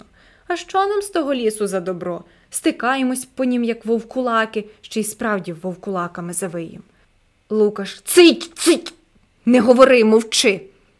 В голосі його чутно божевільний жах. Ти кажеш продати ліс, зрубати, а тоді вже не буде так, як ти казала, Килина, як? Що вовк? Лукаш затуляє її рота. Ні, не кажи. Килина, визволившись від нього. Та бійся Бога. Ти впився, чи здурів, чи хто наворочив? Ходи до хати. Лукаш, зараз я піду, от тільки, тільки ще води нап'юся. Стає навколішки і п'є з відра, потім устає і дивиться задумливо поперед себе, не рушаючи з місця. Килина, ну, що ж ти думаєш? Лукаш, я так не знаю, вагаючись. Чи тут ніхто не був без мене? Килина шорстко. Хто ж би тут бути мав? Лукаш, спустивши очі. Не знаю. Килина злісно посміхнувшись. Ти не знаєш, то, може, я що знаю? Лукаш тривожно. Ти? Килина, а що ж? Я відаю, кого ти дожидаєш. Та ба, шкода твого ждання. Якщо й було, то вже в стовпець пішло. Лукаш, що ти говориш? Килина, те, що чуєш. Мати вибігає з хати і кидається в обійми до Лукаша. Він холодно приймає те вітання. Сину, ой, синоньку, о що ж я набідилася з отею відьмою? Лукаш, здригнувшись. З якою? Мати показує на килину. З тею ж. Лукаш, зневажливо всміхаючись. І та вже відьма. Бато вже судилось відьомською свекрухою вам бути. Та хто ж вам винен? Ви ж її хотіли. Мати, якби ж я знала, що вона така нехлюя, не кукібниця. Килина впадає в річ. Ой, горе, хто б говорив? Уже таких відьом, таких нехлюй, як ти, світ не видав. Ну вже ж і матінка Лукашу в тебе, залізо й те перегризе. Лукаш, а ти, я бачу, десь міцніша від заліза. Килина, від тебе дочекаюсь, оборони. Такої матері, такий і син. Якого ж лиха брав мене, щоб тута помітувано мною? Мати до Лукаша. Та невже ж ти не скажеш їй стулити губу? Що ж то, чи я їй поштурховисько якесь? Лукаш, та дайте ви мені годину чисту. Ви хочете, щоб я не тільки з хати, а й з світу геть пішов. Бігми зійду. Килина до матері, а що? Діждались? Мати, щоб ти так діждала від свого сина. Розлючена йде до хати, на порозі зустрічається з килиненим сином, що вибігає з сопілкою в руках. Оступися, злидню. Штурхає хлопця і заходить в хату, тряснувши дверима. Хлопчик, ви те прийшли вже, тату? Лукаш, вже мій сину. На слові сину кладе іронічний притиск. Килина вражена. Ну, то скажи йому, як має звати, уже ж не дядьком. Лукаш трохи присоромлений. Та хіба ж я що? Ходи, ходи сюди, малий, не бійся, гладить хлопця по білій голівці. Чи то ти сам зробив сопілку? Хлопчик, сам. Та я не вмію грати, кобвите, простягає Лукашеві сопілку. Лукаш, ей, хлопче, вже моє грання минулось, смутно задумується. Хлопчик пхикаючи. І, то ви то не хочете. Ну, мамо, чом тато не хотять мені заграти? Килина, іще чого потрібне те грання. Лукаш, а дай сюди сопілочку, бере сопілку. Хороша. З верби зробив? Хлопчик, а що ж, он стеє о. Показує на вербу, що сталося з мавки. Лукаш, щось, наче я її не бачив тута, до килини. Ти посадила? Килина, хто б її садив? Стирчав кілок вербовий та й розрісся.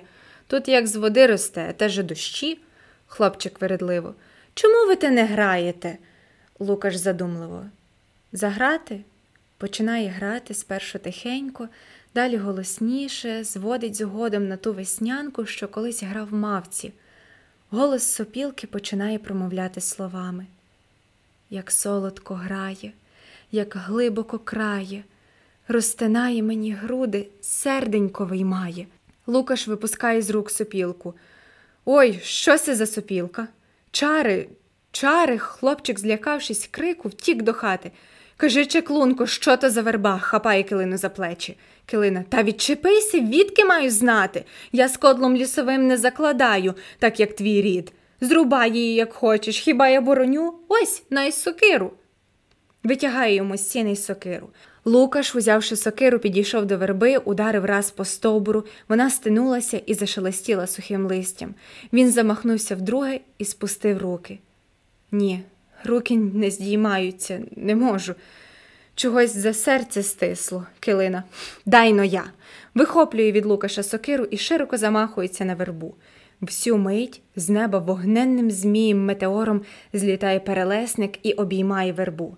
Перелесник, я визволю тебе, моя кохана. Верба раптом спалахує вогнем. Досягнувши верховіття, вогонь перекидається на хату. Солом'яна стріха займається, пожежа швидко поймає хату. Мати Лукашева і килинині діти вибігають з хати з криком Горить, горить, рятуйте, ой пожежа. Мати з килиною метушаться, вихоплюючи з вогню, що тільки можна вихопити, і на клунках та мішках виносять скулених злиднів, що потім ховаються у ті мішки. Діти бігають з коновками до води, заливають вогонь, але він іще дужче розгоряється. Мати до Лукаша. Чого стоїш? Рятуй своє добро. Лукаш, втупивши очі в крокву, що вкрита кучерявим вогнем, як цвітом. Добро? А може, там згорить і лихо? Кроква з тряскотом рушиться, іскри стовпом прискають геть угору, стеля провалюється, і вся хата обертається в кострище. Надходить важка біла хмара і починає йти сніг. Хутко крізь білий застил сніговий не стає нікого видко, тільки багряна мінлива пляма показує, де пожежа. Згодом багряна пляма гасне, і коли сніг рідшає, то видко чорну пожарину, що димує і сичить одвох кості. Матері Лукашевої і дітей килинених та клунків з добром уже не видко. Крізь сніг мріє недопалений оборіг, віз та ще дещо з хліборобського начиння. Килина з останнім клунком у руках сіпає Лукаша за рукав. Лукашу, Аніру, що стовпів?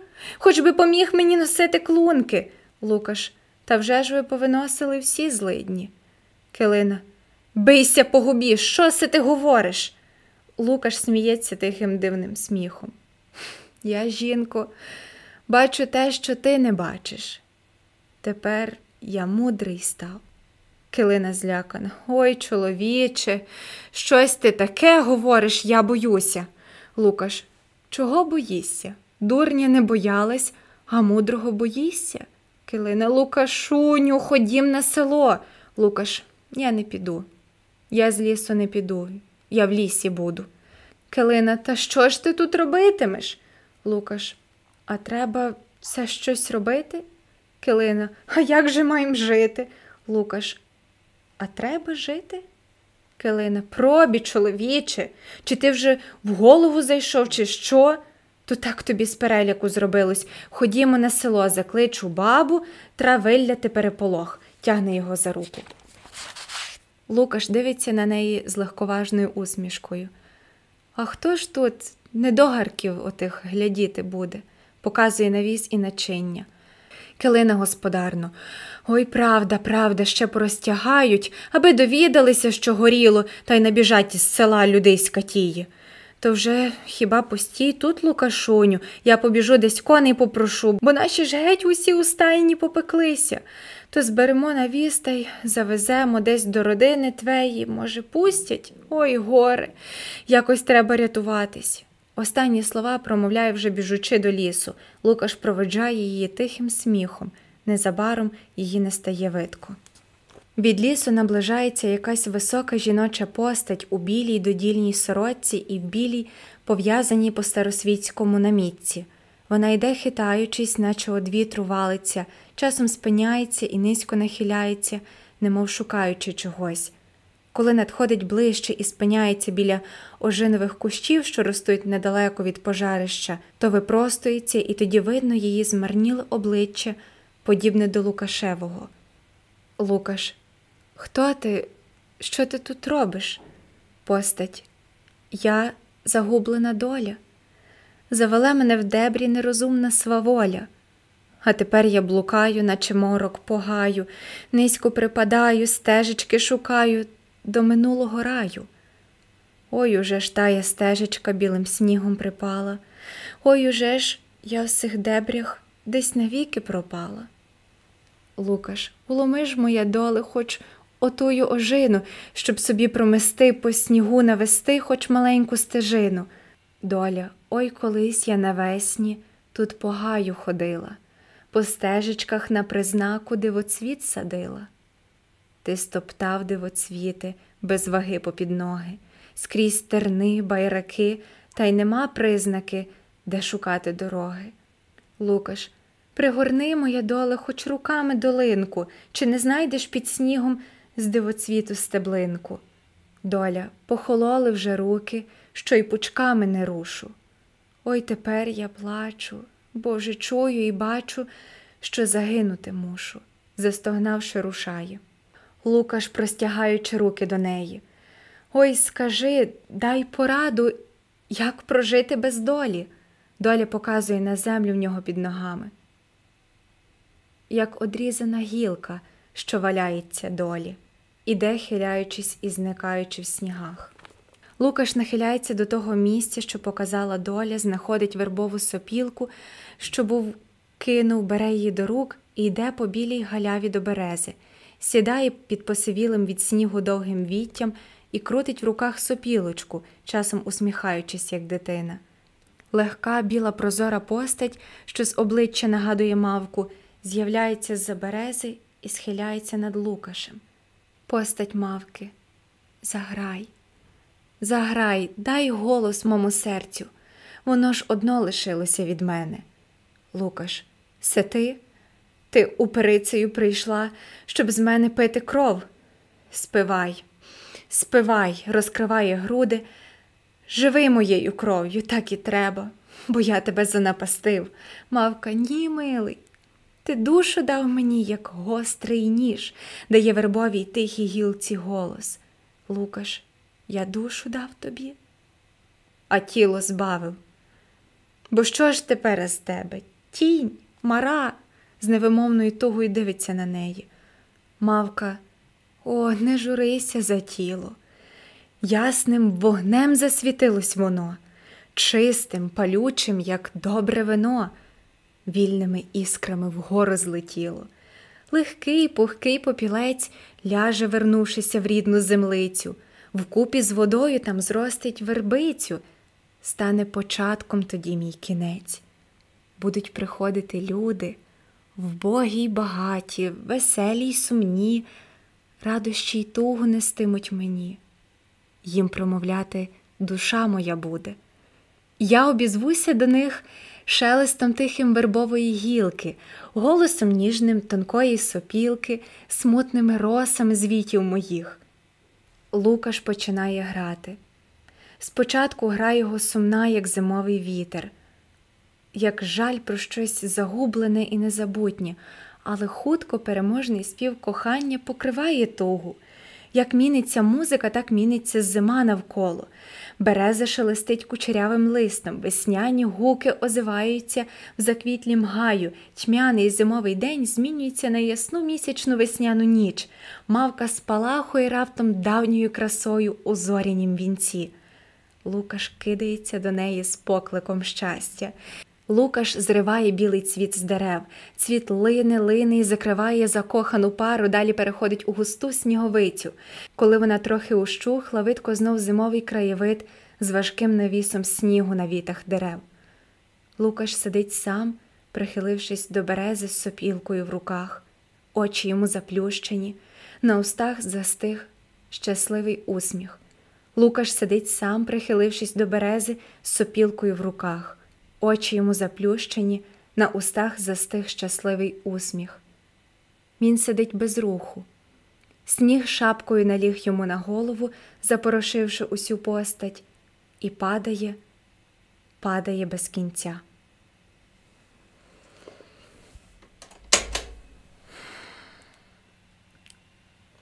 Це все. Дякую, що дослухали до кінця. Сподіваюся, аудіокнига вам сподобалася.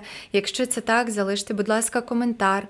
Напишіть, е, як для вас сприймався віршований текст, чи вдалося в мене подати його просто і зрозуміло для вас. Якщо маєте якісь зауваження або побажання щодо е, пояснення слів, також залишайте все це в коментарях. Ще дуже хочу подякувати школі альтернативної освіти Dream School, які продовжують нас підтримувати.